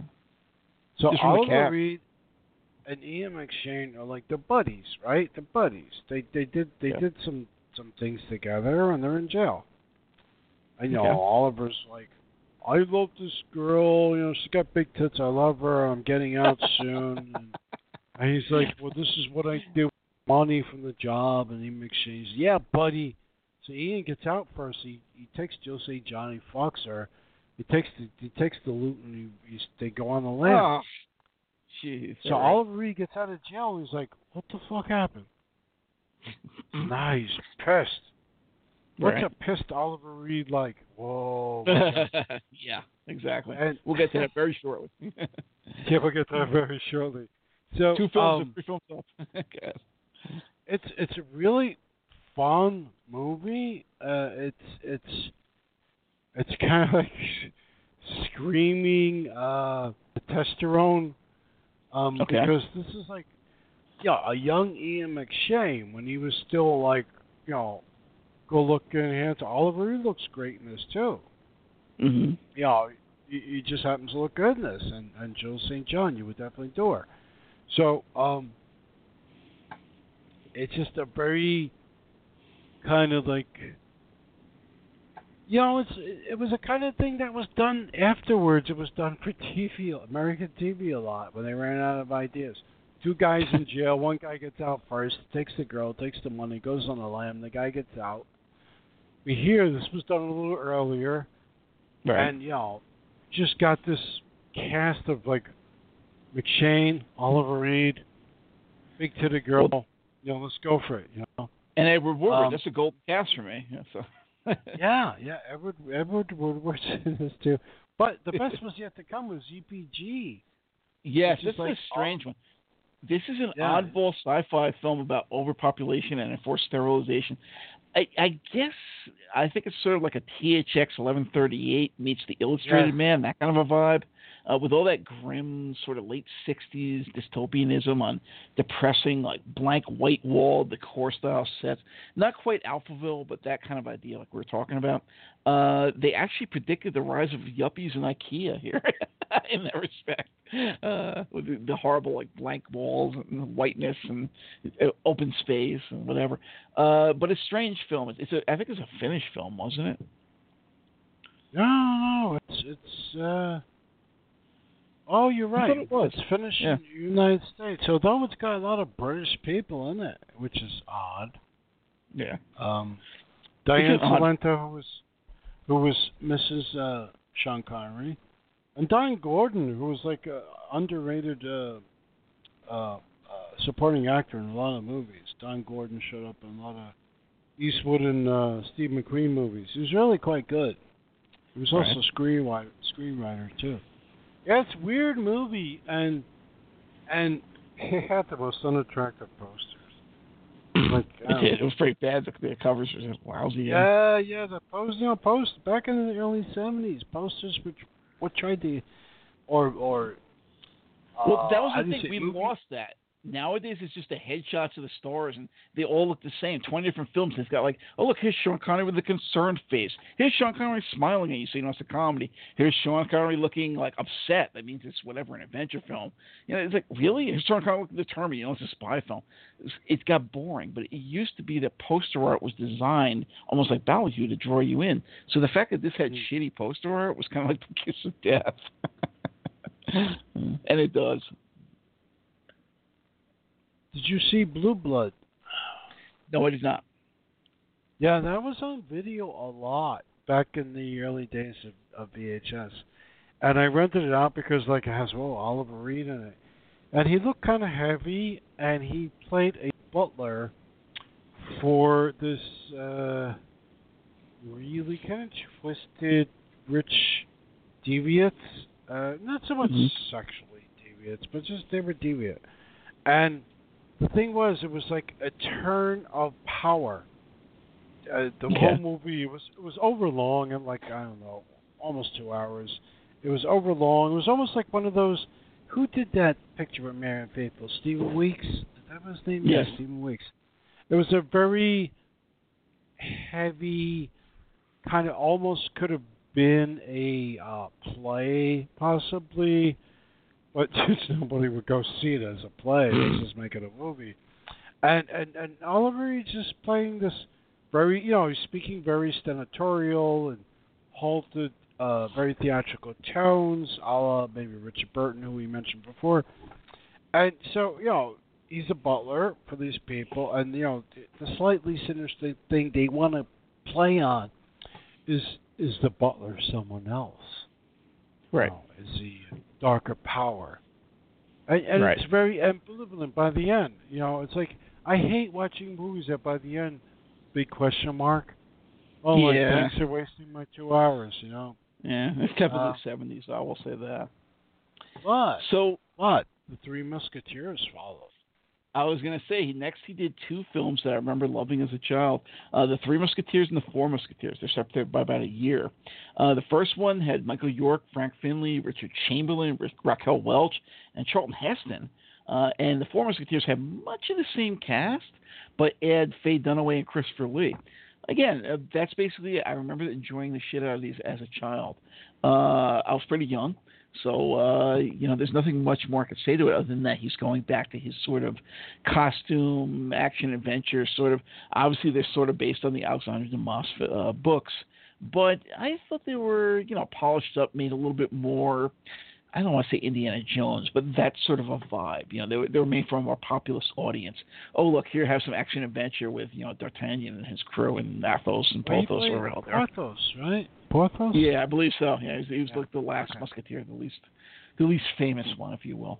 But you know, it, I enjoyed these films. Uh, there's no question about it. Um, mm. Have I seen them since? You know, I've seen them since maybe I probably saw them in reruns a couple of times. But you know, maybe nineteen seventy-nine, nineteen eighty, when I was like a kid. Uh, no, I have not. Uh, I don't know if they're out there or not. They may be.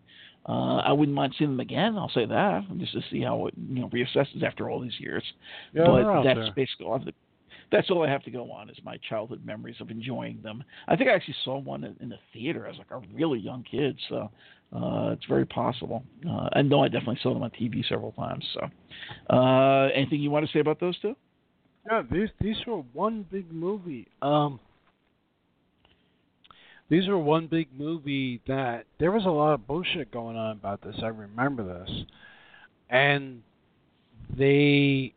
The Salkinds, uh, French uh, entrepreneurs, uh, produced them, and it was one huge freaking movie that they cut in half, and they didn't want to yeah. pay the people for the second version, The Four Musketeers. And there were huge court cases about this. And they, the Salkinds did this again with Superman with Christopher Reeve, because mm-hmm. um, uh, Richard Lester directed that one, who also directed this. uh, Richard Lester also directed The Three Musketeers and The Four Musketeers. Super, Richard Lester also did Superman um, two, and Richard Donner right. directed Superman one. But the story right. goes that Richard, you know, they both worked together in tandem, and there was one big movie that got cut into two. Yes, and, I heard that. Uh, there were, yeah, there were like all these lawsuits and stuff. Anyway. What I'm trying to say is um, very entertaining, very opulent, very well done. Mm-hmm. Um, Sybil Danning's in this freaking thing. Um, there's a lot of people. Uh, they're all everybody's working at the top of the game. I, I remember this. You know, Michael York when he was new, fresh face, mm-hmm. um, before Logan's Run. Um, right. Richard Chamberlain. Stu- we, we thought he was still like a straight dude. Uh, all, all, all over, yeah, right. The Thornbirds, the romance of the century. He's gay. Yeah. Uh, Oliver Reed is Porthos, you know, Christopher Lee, fucking Charlton Heston, who everybody fucking hates anyway, yes. as Cardinal uh, Richelieu. Well, the one bit of miscasting. We can do that. Um, Christopher Lee later on in the fourth one, yes. Chris, yeah, Christopher Lee. But, you know, I think. As, as shot as one movie, I, I, I guess it was a monumental editing task to make us two movies. Yeah. But for some reason, the second one wasn't as good as the first one. Oh, it's the same movie. That's true. That's true. But um, I, I it's still entertaining, and it's it's a hell of a it's a hell of a ride. Yeah, nineteen seventy-three seventy-four. It's definitely pre. Indiana Did Jones, that, because if you, there there are a lot of really good daring do uh, moments in this. That's but what I was thinking. But that era, it's very Indiana Jones. Yeah, it is. And in between that is this great Sergio Salima picture called Revolver. Yes, that's With, the one I want to get. This is yeah. one, and we touched on Polizia Teschi. We did a show on that recently. It's one yeah. of the very best, if not. Honestly, the best, perhaps. I mean, you can argue that, but it's re- definitely up there, of Italian Polizia Teschi. Uh, it also stars Fabio Testi. Uh, Reed's basically this political figure whose wife gets kidnapped and is, you know, designed to force the release of one of their buddies who's in jail. But, you know, of course, he decides to take the matter into his own hands because it's his wife. So it's dark. It's exciting. It's fast-paced. It's violent. It's emotionally wrenching. There's a lot of exciting, you know, typical Polizia Teschi, you know, chase scenes and whatever the hell going down. Uh, it's got a strong Ennio Morricone score. It's actually one of Morricone's better scores. Really, really strong movie. I mean, I this was during the period when I showed my wife a lot of Italian cinema, and this is definitely one that she liked a lot. So that says something there. So it appeals across, you know, because sometimes you get your girlfriend or your wife and they don't really care for this kind of shit that you're into. You try this uh. one, because she liked it for sure. Uh, definitely a really, really good film. And Reed, yeah, okay, he's over the top. He, that's the way he is. But, you know, you believe him. He's pained. I mean, he's practically crying in one second, and he's frothing with rage the next, and he's, uh, you know, he's filled with self-doubt the next one, and yet, nonetheless, he's got to do it. This is his wife, goddammit, and he's going to get him back. He doesn't care what's gonna, what the consequences are. Uh, so it's a really... really strong Polizia Teschi, and may actually be the best of the entire genre, to be honest with you. So, how about you? Oh, yeah, and he has a really good rapport with Fabio Testi. Um, yeah. You know, it's, oh, it's, it's like a buddy it's, film in certain respects. It's like a buddy film, and, and then they. I like how they switch. Vibe? Did you they switch that? Alpha, and beta, alpha, yeah. and beta at some points. They and, definitely and do. That's very, right. Yeah, yeah. There's very, very interesting stuff. And the the only bummer is like the very end of the movie, yeah, well. where. Yeah, I know it's per per per for the genre, right? Yeah, exactly. Um, Don't want to spoil but, the whole uh, thing. Yeah. No, we're not. We're not spoiling anything. We're not saying what's going on, but, but uh, yeah, the movie kind of ends up like typical. On a questionable note, yeah. Let's put it that way. On a questionable note, yeah, yeah.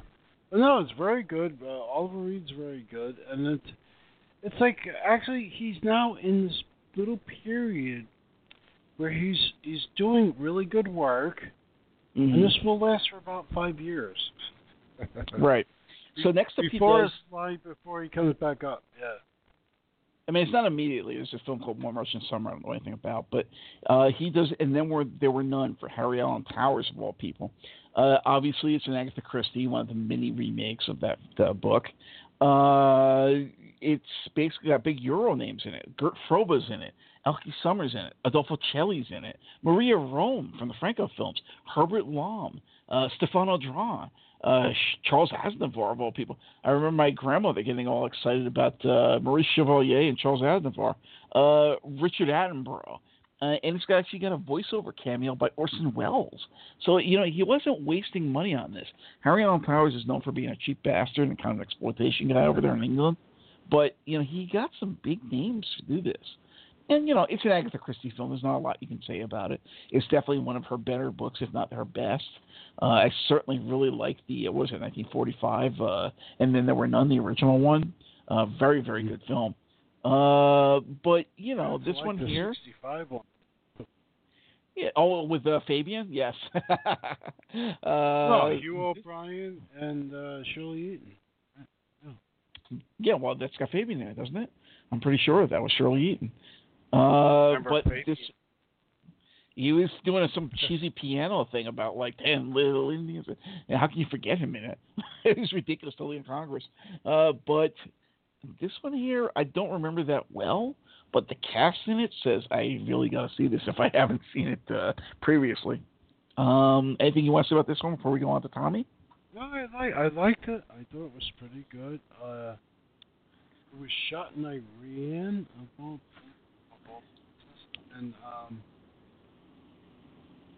a palace?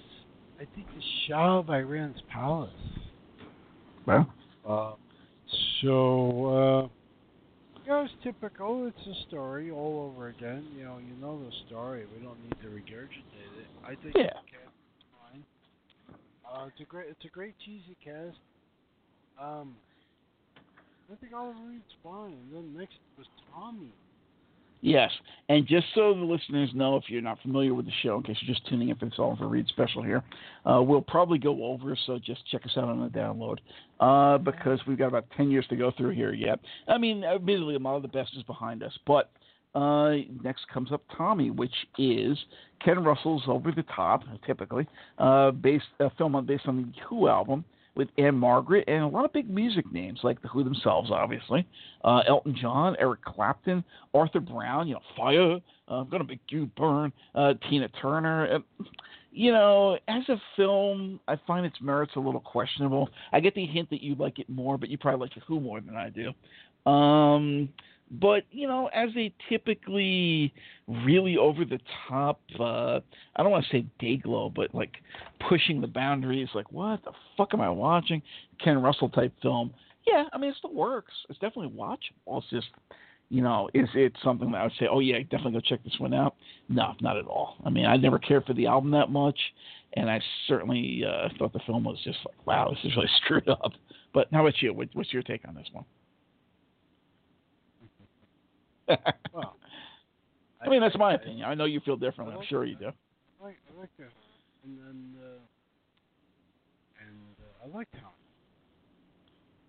And uh, the movie, the movie has problems because he's got all this. At, Ken Russell has all this at his fingertips, and he chooses to have them mine a lot of them to pre-record yes. uh, tracks. True. Which, in, as opposed to having people sing live, which is which is really weird, and um, it, to the point where it's most noticeable when the band is actually on screen, and, and they're they're so bored they probably you know how many times shut the scene over. You yes. watch.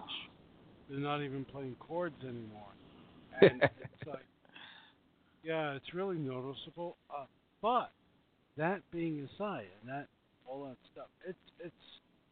I still find it hypnotic. It's weird. It's unusual. It's probably one of the most strangest movies ever made. Um. And you got to remember too, this is a film musical, so therefore they're trying to really go over the top. They're trying to push the Busby Berkeley gone seventies psychedelic, you know, subversive take on that. And it's just, I don't know, it's too fake and artificial and day-glow. I mean, there's an audience that gravitates to this stuff, obviously. Uh, but for me, it was just like, I don't know. I think, excuse me, the only thing Kurt, uh, Kurt, the only thing Ken Russell did not, yeah, yeah I know.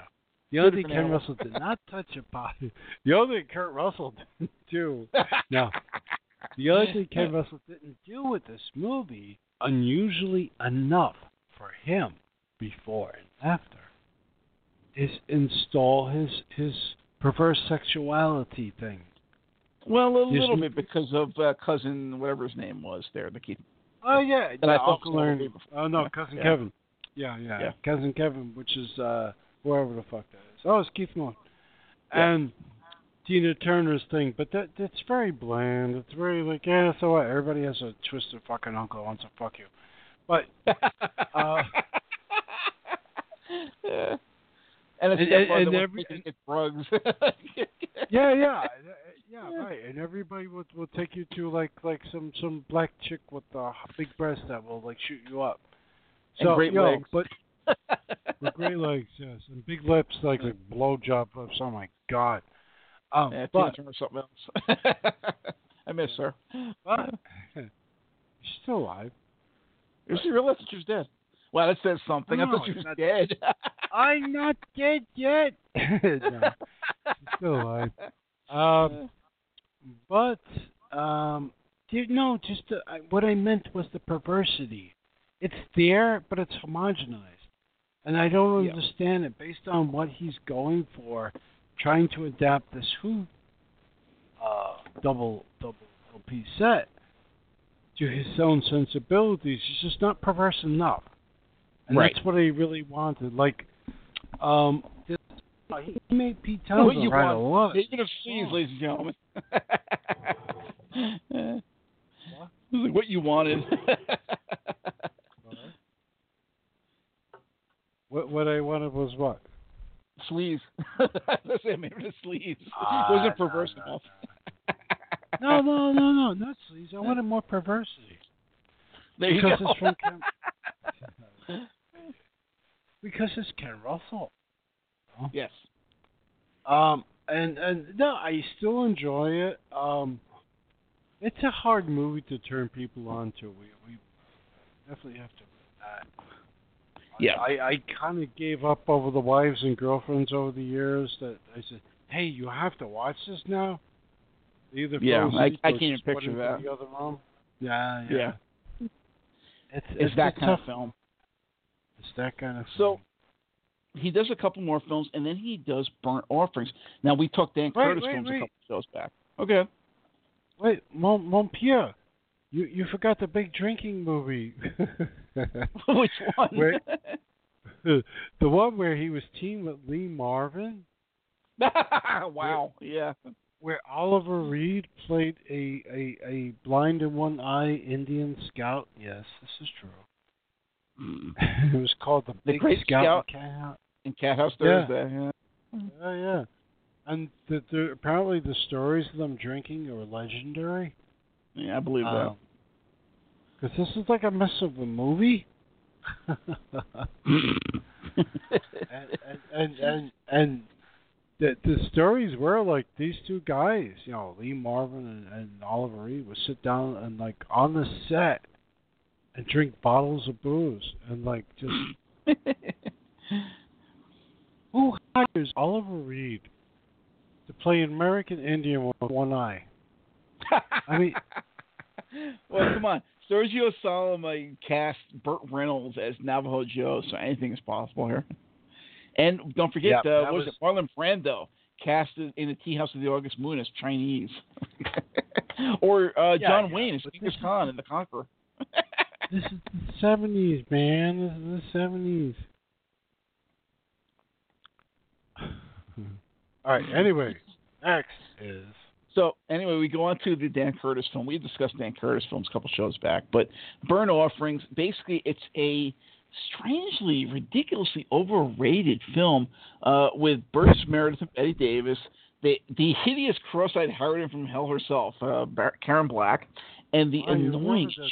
shit. You said last time. Yeah, yeah. I always say that. It's my catchphrase for her. The annoying as shit Lee H. Montgomery as their whiny, spoiled brat of a son. Basically, they move into a haunted house as a summer home. Uh, there's not much to it. You know, it is Dan Curtis. I loved his T V films, as you can hear from that episode. If you go back and listen to that one, uh, Dan Curtis in the seventies, even Darker Shadows. But this film, I don't know. I had friends that, like, totally adored it, and I'm just like... I don't know. I can't take Karen Black. I can't really take Bette Davis, and I certainly can't take Lee H. Montgomery. And it's just, I don't know. It doesn't work for me at all. But, you know, obviously there's an audience that loves this damn film. You hear it all the time on the internet. I have friends personally who are, like, totally like, oh, yeah, Burnt Offerings, Burnt Offerings. Oh, yeah, it's finally out on disc. Don't you want Burnt Offerings? Like, no. So how about you? Do you have anything you want to say about it that we didn't already cover? Um...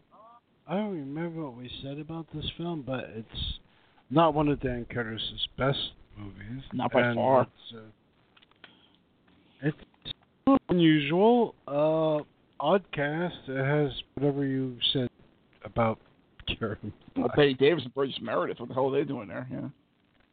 Well, what'd you call Karen Black again? The the hideous cross-eyed harridan from hell herself, Karen Black. Yeah. uh, Those of you who want stories from her very first film, she wasn't even a starlet yet. Go back and listen to my interview with Herschel Gordon Lewis. Holy shit. She was a bitch from day one on wheels. Yeah, I'm sure. You know, she can help her. She's People love her, though. I don't, I don't understand it. I was like, eh, whatever. You know, she's in all these damn films. She's wasn't usually in like nothing. A metal. What Karen Black or some shit? Uh, yeah, Bluff Just Horror of Karen Black, that was uh, Kemba Fowler, but that's different. I mean, that's a stage, you know, it's very campy, uh, a transgressive art. I like that.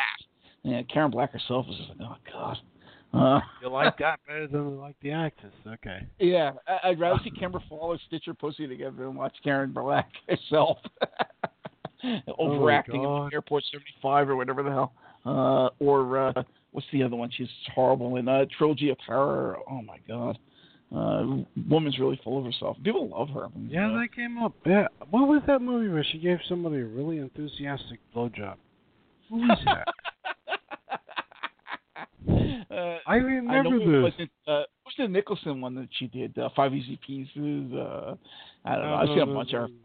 Like, uh, there, there, there was something. I gosh, I, I, not that it's worth recalling, but it, it's true. I saw it.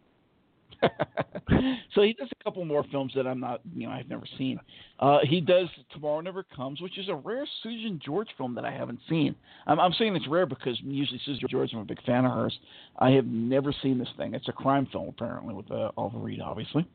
Um, and it's by, he does it's the, by Peter Collinson, who actually did Sitting Target, which we just discussed. Yeah. He does The Big Sleep, which is a very, very late period Robert Mitchum vehicle. Uh, Joan Collins is pretty good. One. I did see this one. I didn't think it was bad, but you know Robert Mitchum, he's like what is he like sixty-five at that time? He's pretty old. Uh, he, he's definitely yeah, too old. You know what? But, uh, I th- I think by the, by some happenstance, it seems to work. It could have been a lot worse. Yeah.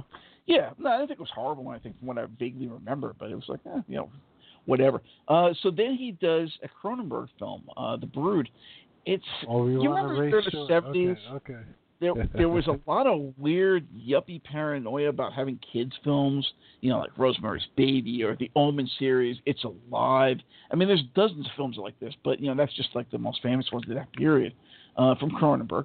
And it also starts that bug-eyed, weird looker, Samantha Egger, who also has like a cult following of her own.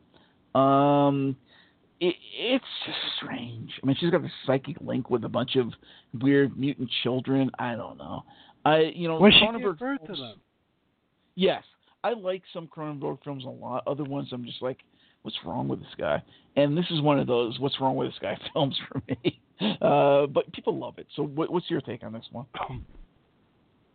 Well, you just blew through, past the movie I wanted to talk about. But um, no, go ahead. The, take, the, take away. No, it's all right. It's fine. Uh, the Brood, yeah, you know, I don't like it. I never did. I actually like Rabbit more than I like this one. Oh, Rabbit was great. Uh, I liked that. Yeah, yeah. And, and, and there are some... I don't like every Cronenberg film. I'm not one of these people yeah. that that go down on my knees and blow Cronenberg because he's like, great. I, I'm not like... Cronenberg for me is actually his early stuff. I like Shivers. I like Rabbit. I kind of like yeah. Video Drum Today, and that's kind of it. Everything else is like, yeah. I whatever. hate Crash. I hate Crash. Yeah, oh, Crash. Crash. Oh, oh God, don't talk about that. And what's the one with the, the twins? Brood? I like watching The Brood. Oh, uh, that was the one with Jeremy Irons, right? Yeah, yeah. It's funny. I, I, I took a girl on a first date with that, and she wanted to fuck like crazy, and then after that, we broke up. Wow. I, yeah, I know. It's, it's crazy. Um, but The Brood is... It's got a really good Samantha Agar performance, no matter what you said. And it's got a really good Oliver Reed performance.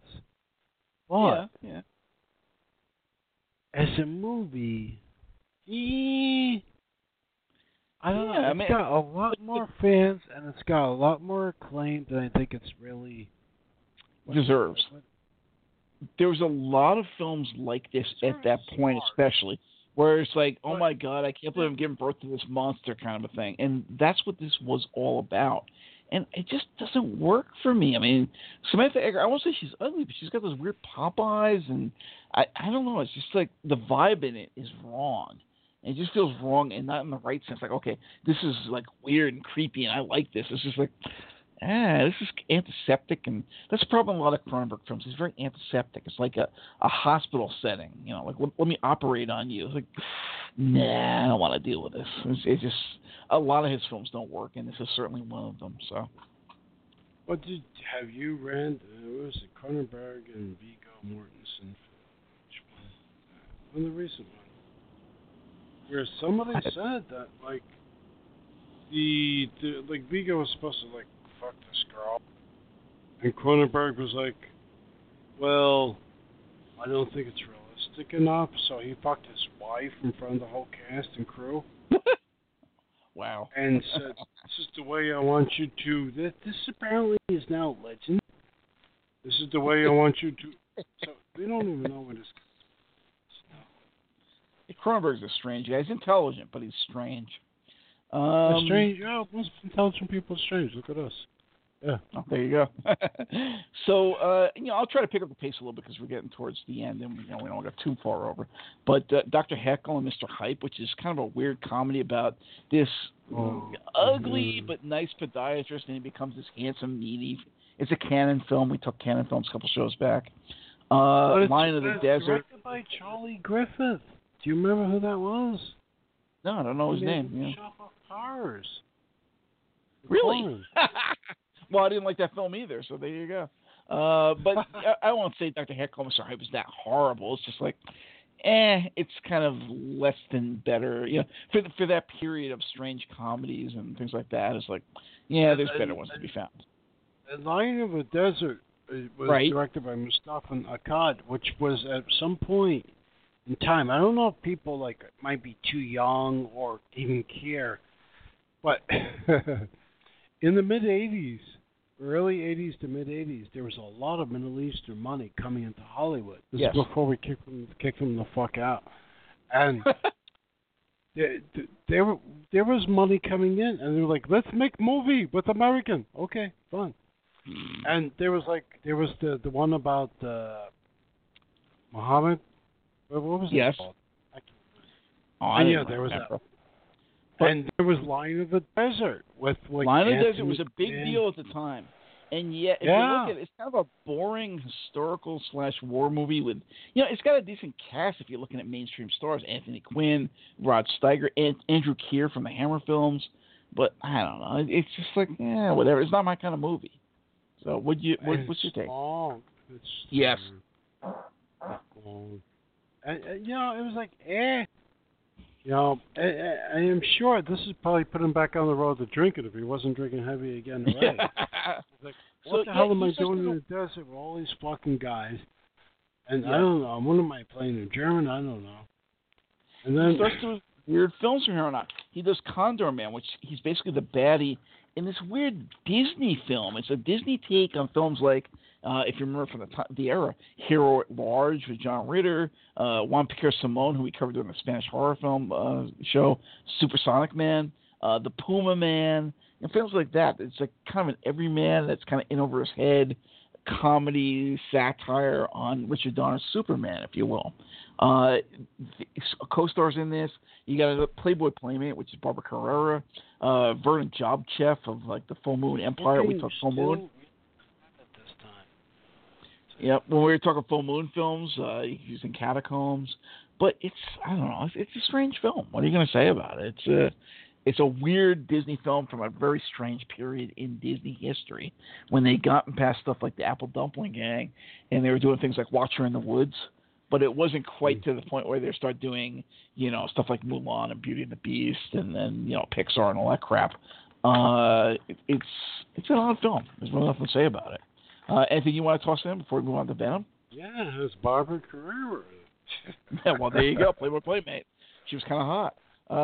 Uh, she was. So, she looked really hot. Uh, it's a mess of a movie. You know, God, this is before Michael Crawford became like every chubby girl's fantasy from Phantom of the Opera, um, the Broadway show.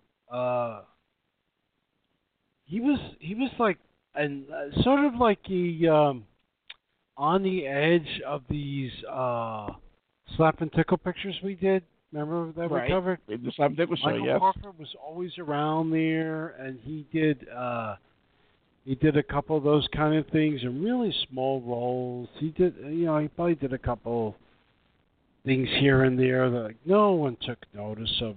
And he tried this career, singing career, and then he tried acting. And I don't know, he did this fucking thing. And I was like, why would you put like somebody like that in this? But anyway, uh, this nobody's recognized and. Uh, Leads us to Venom.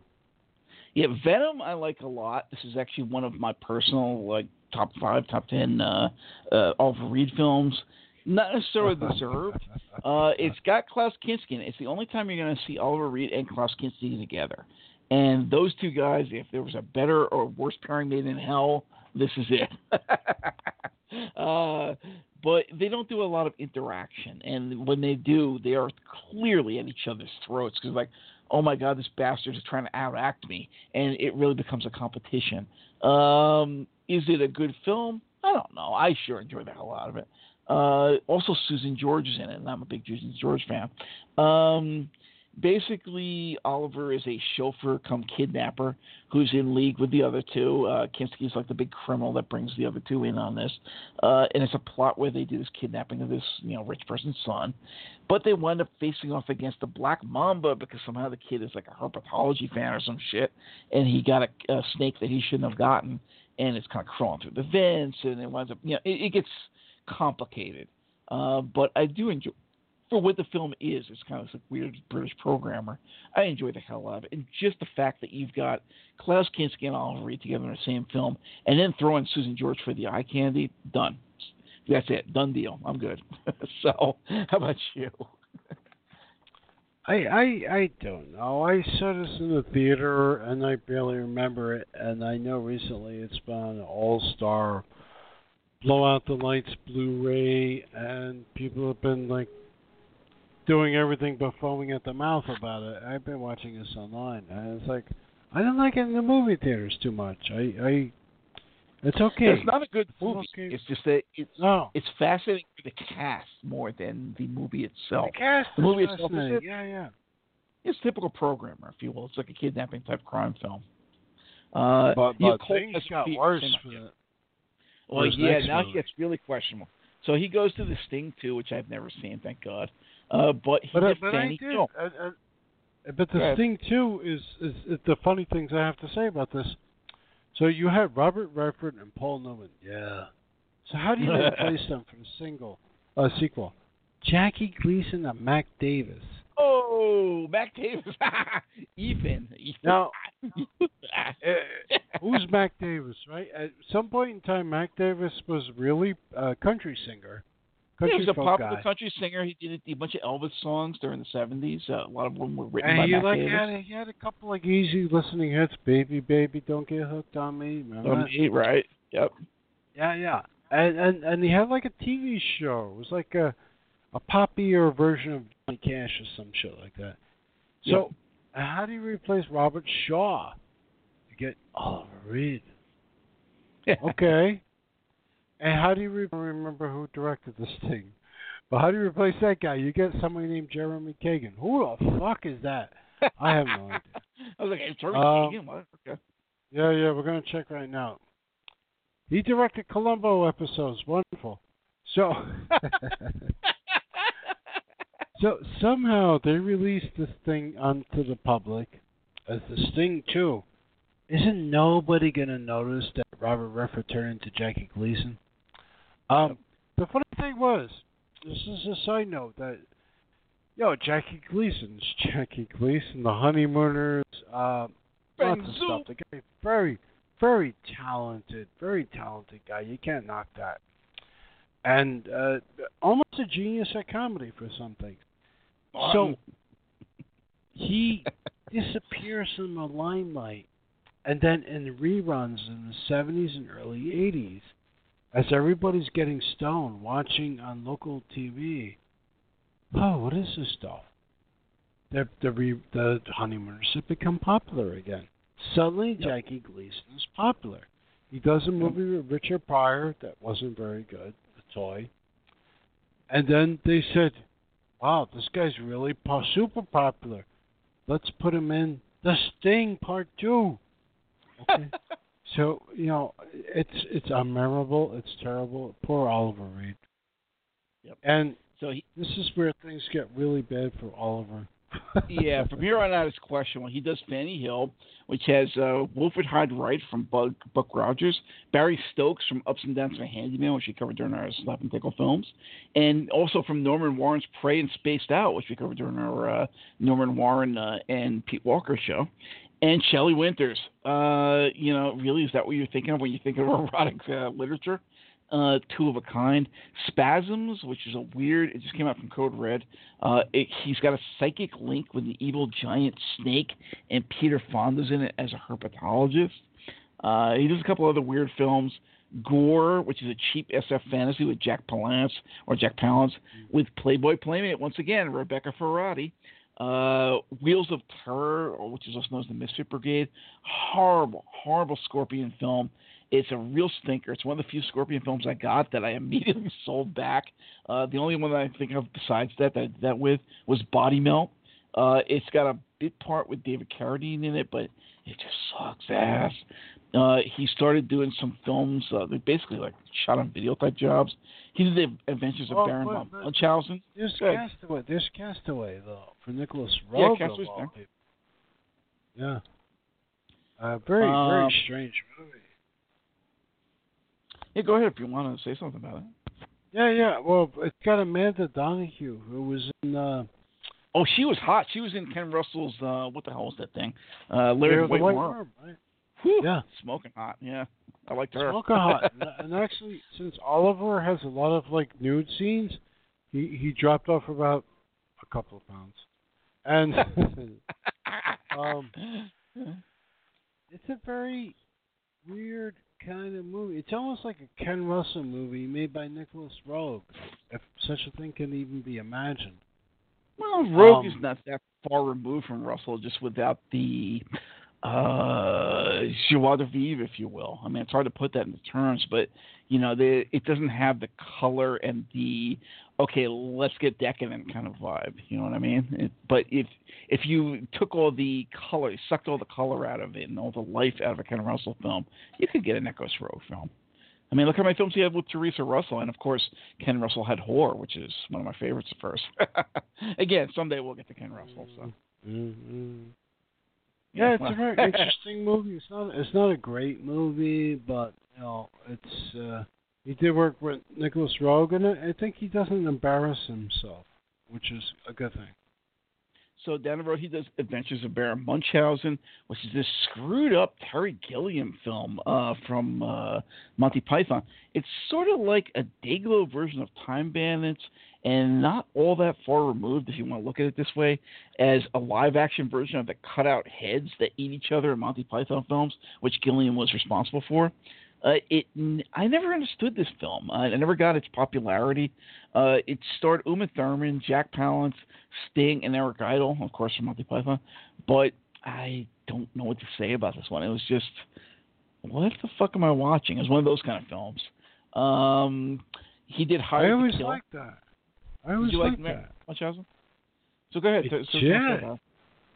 Oh, no, I always liked that. I thought John Neville, who was like a stage actor, was really good in Study in Terror, I think, as Sherlock Holmes from sixty-five, uh, was uh, quite good as Baron Munchausen. How he got so much money to make an oddball movie like this, I have no idea.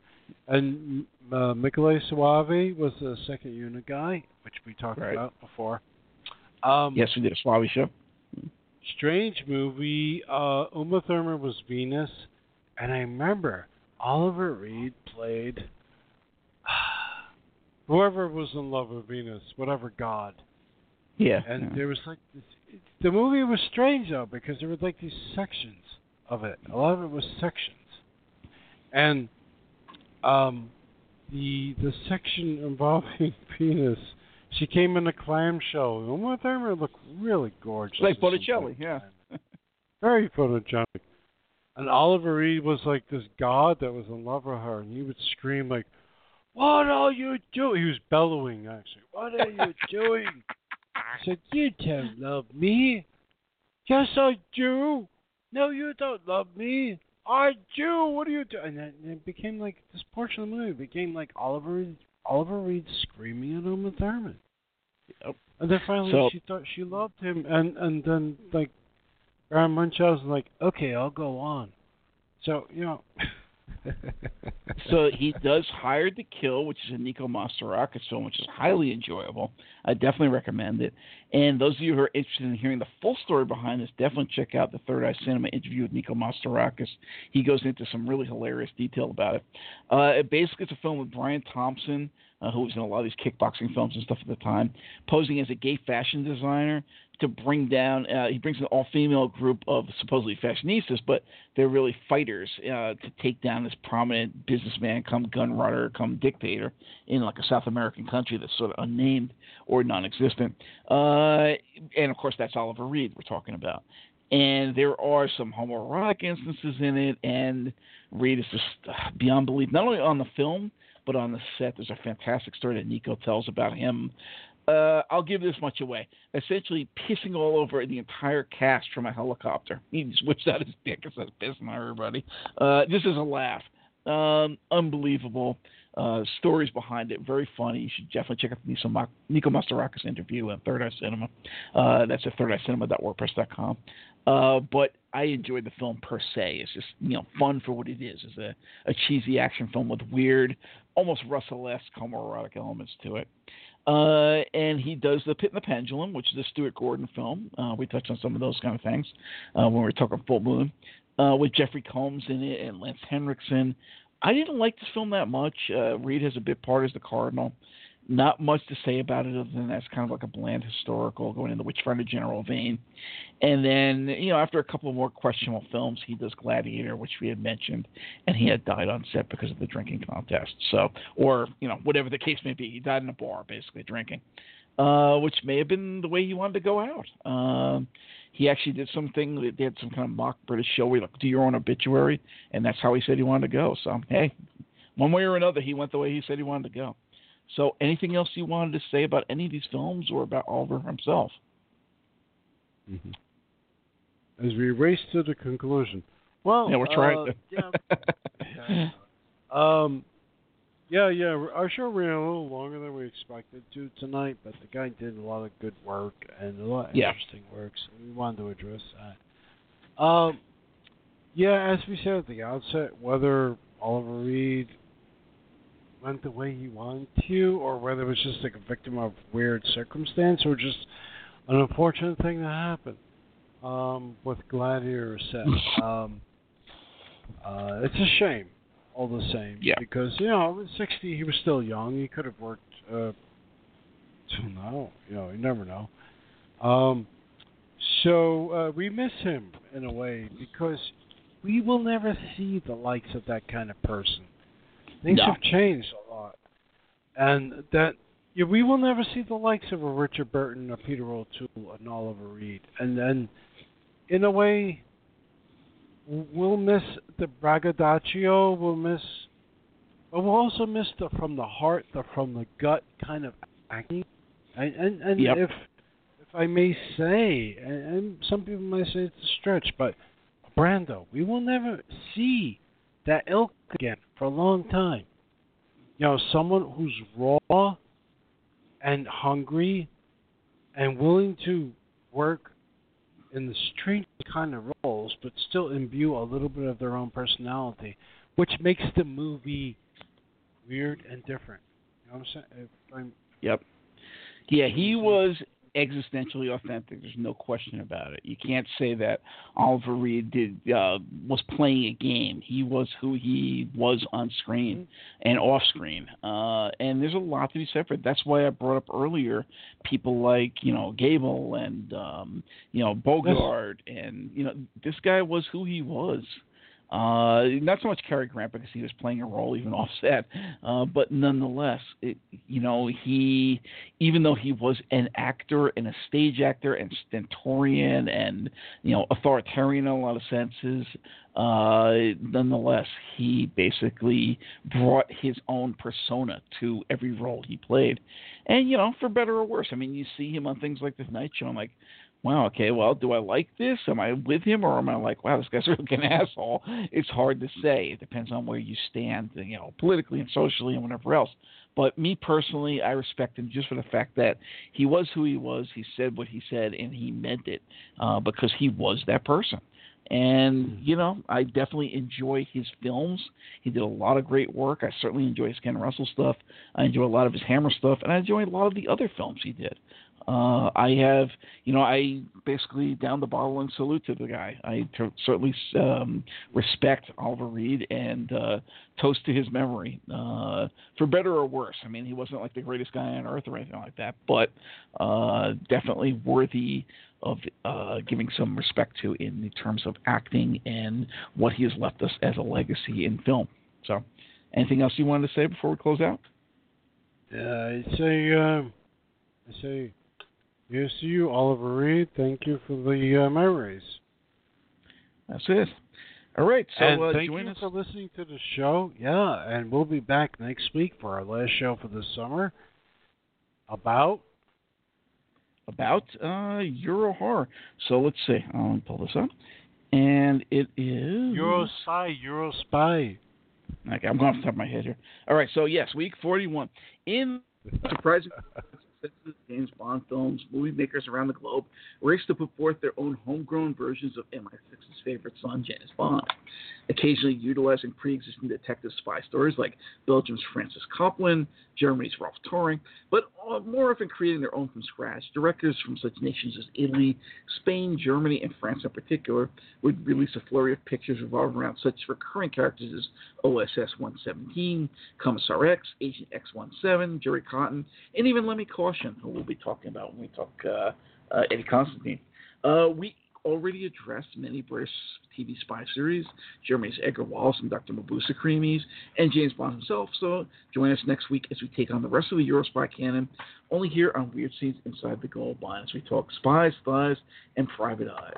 So uh, that's basically it. We will see you next week, and uh, then we will see you probably in early September for the new season. Anything else you want to say, or close out? Thank you for listening. Enjoy the night. All right. Thank you for joining us. Uh, we hope you enjoyed our little chat on Oliver Reed. Uh, next week we'll be talking to our spy folks. If you'd like to contact us here, comments, suggestions, or you are filming things you want us on air, drop us a line on our Facebook page, facebook.com forward slash weird scenes one, or our website, weird scenes one dot wordpress dot com. Uh, we're also on Twitter at twitter.com forward slash weird scenes one or at weird scenes one. Weird Scenes Inside the Gold Line brought to you by the Papa Online Network. At least at the moment, upgrade.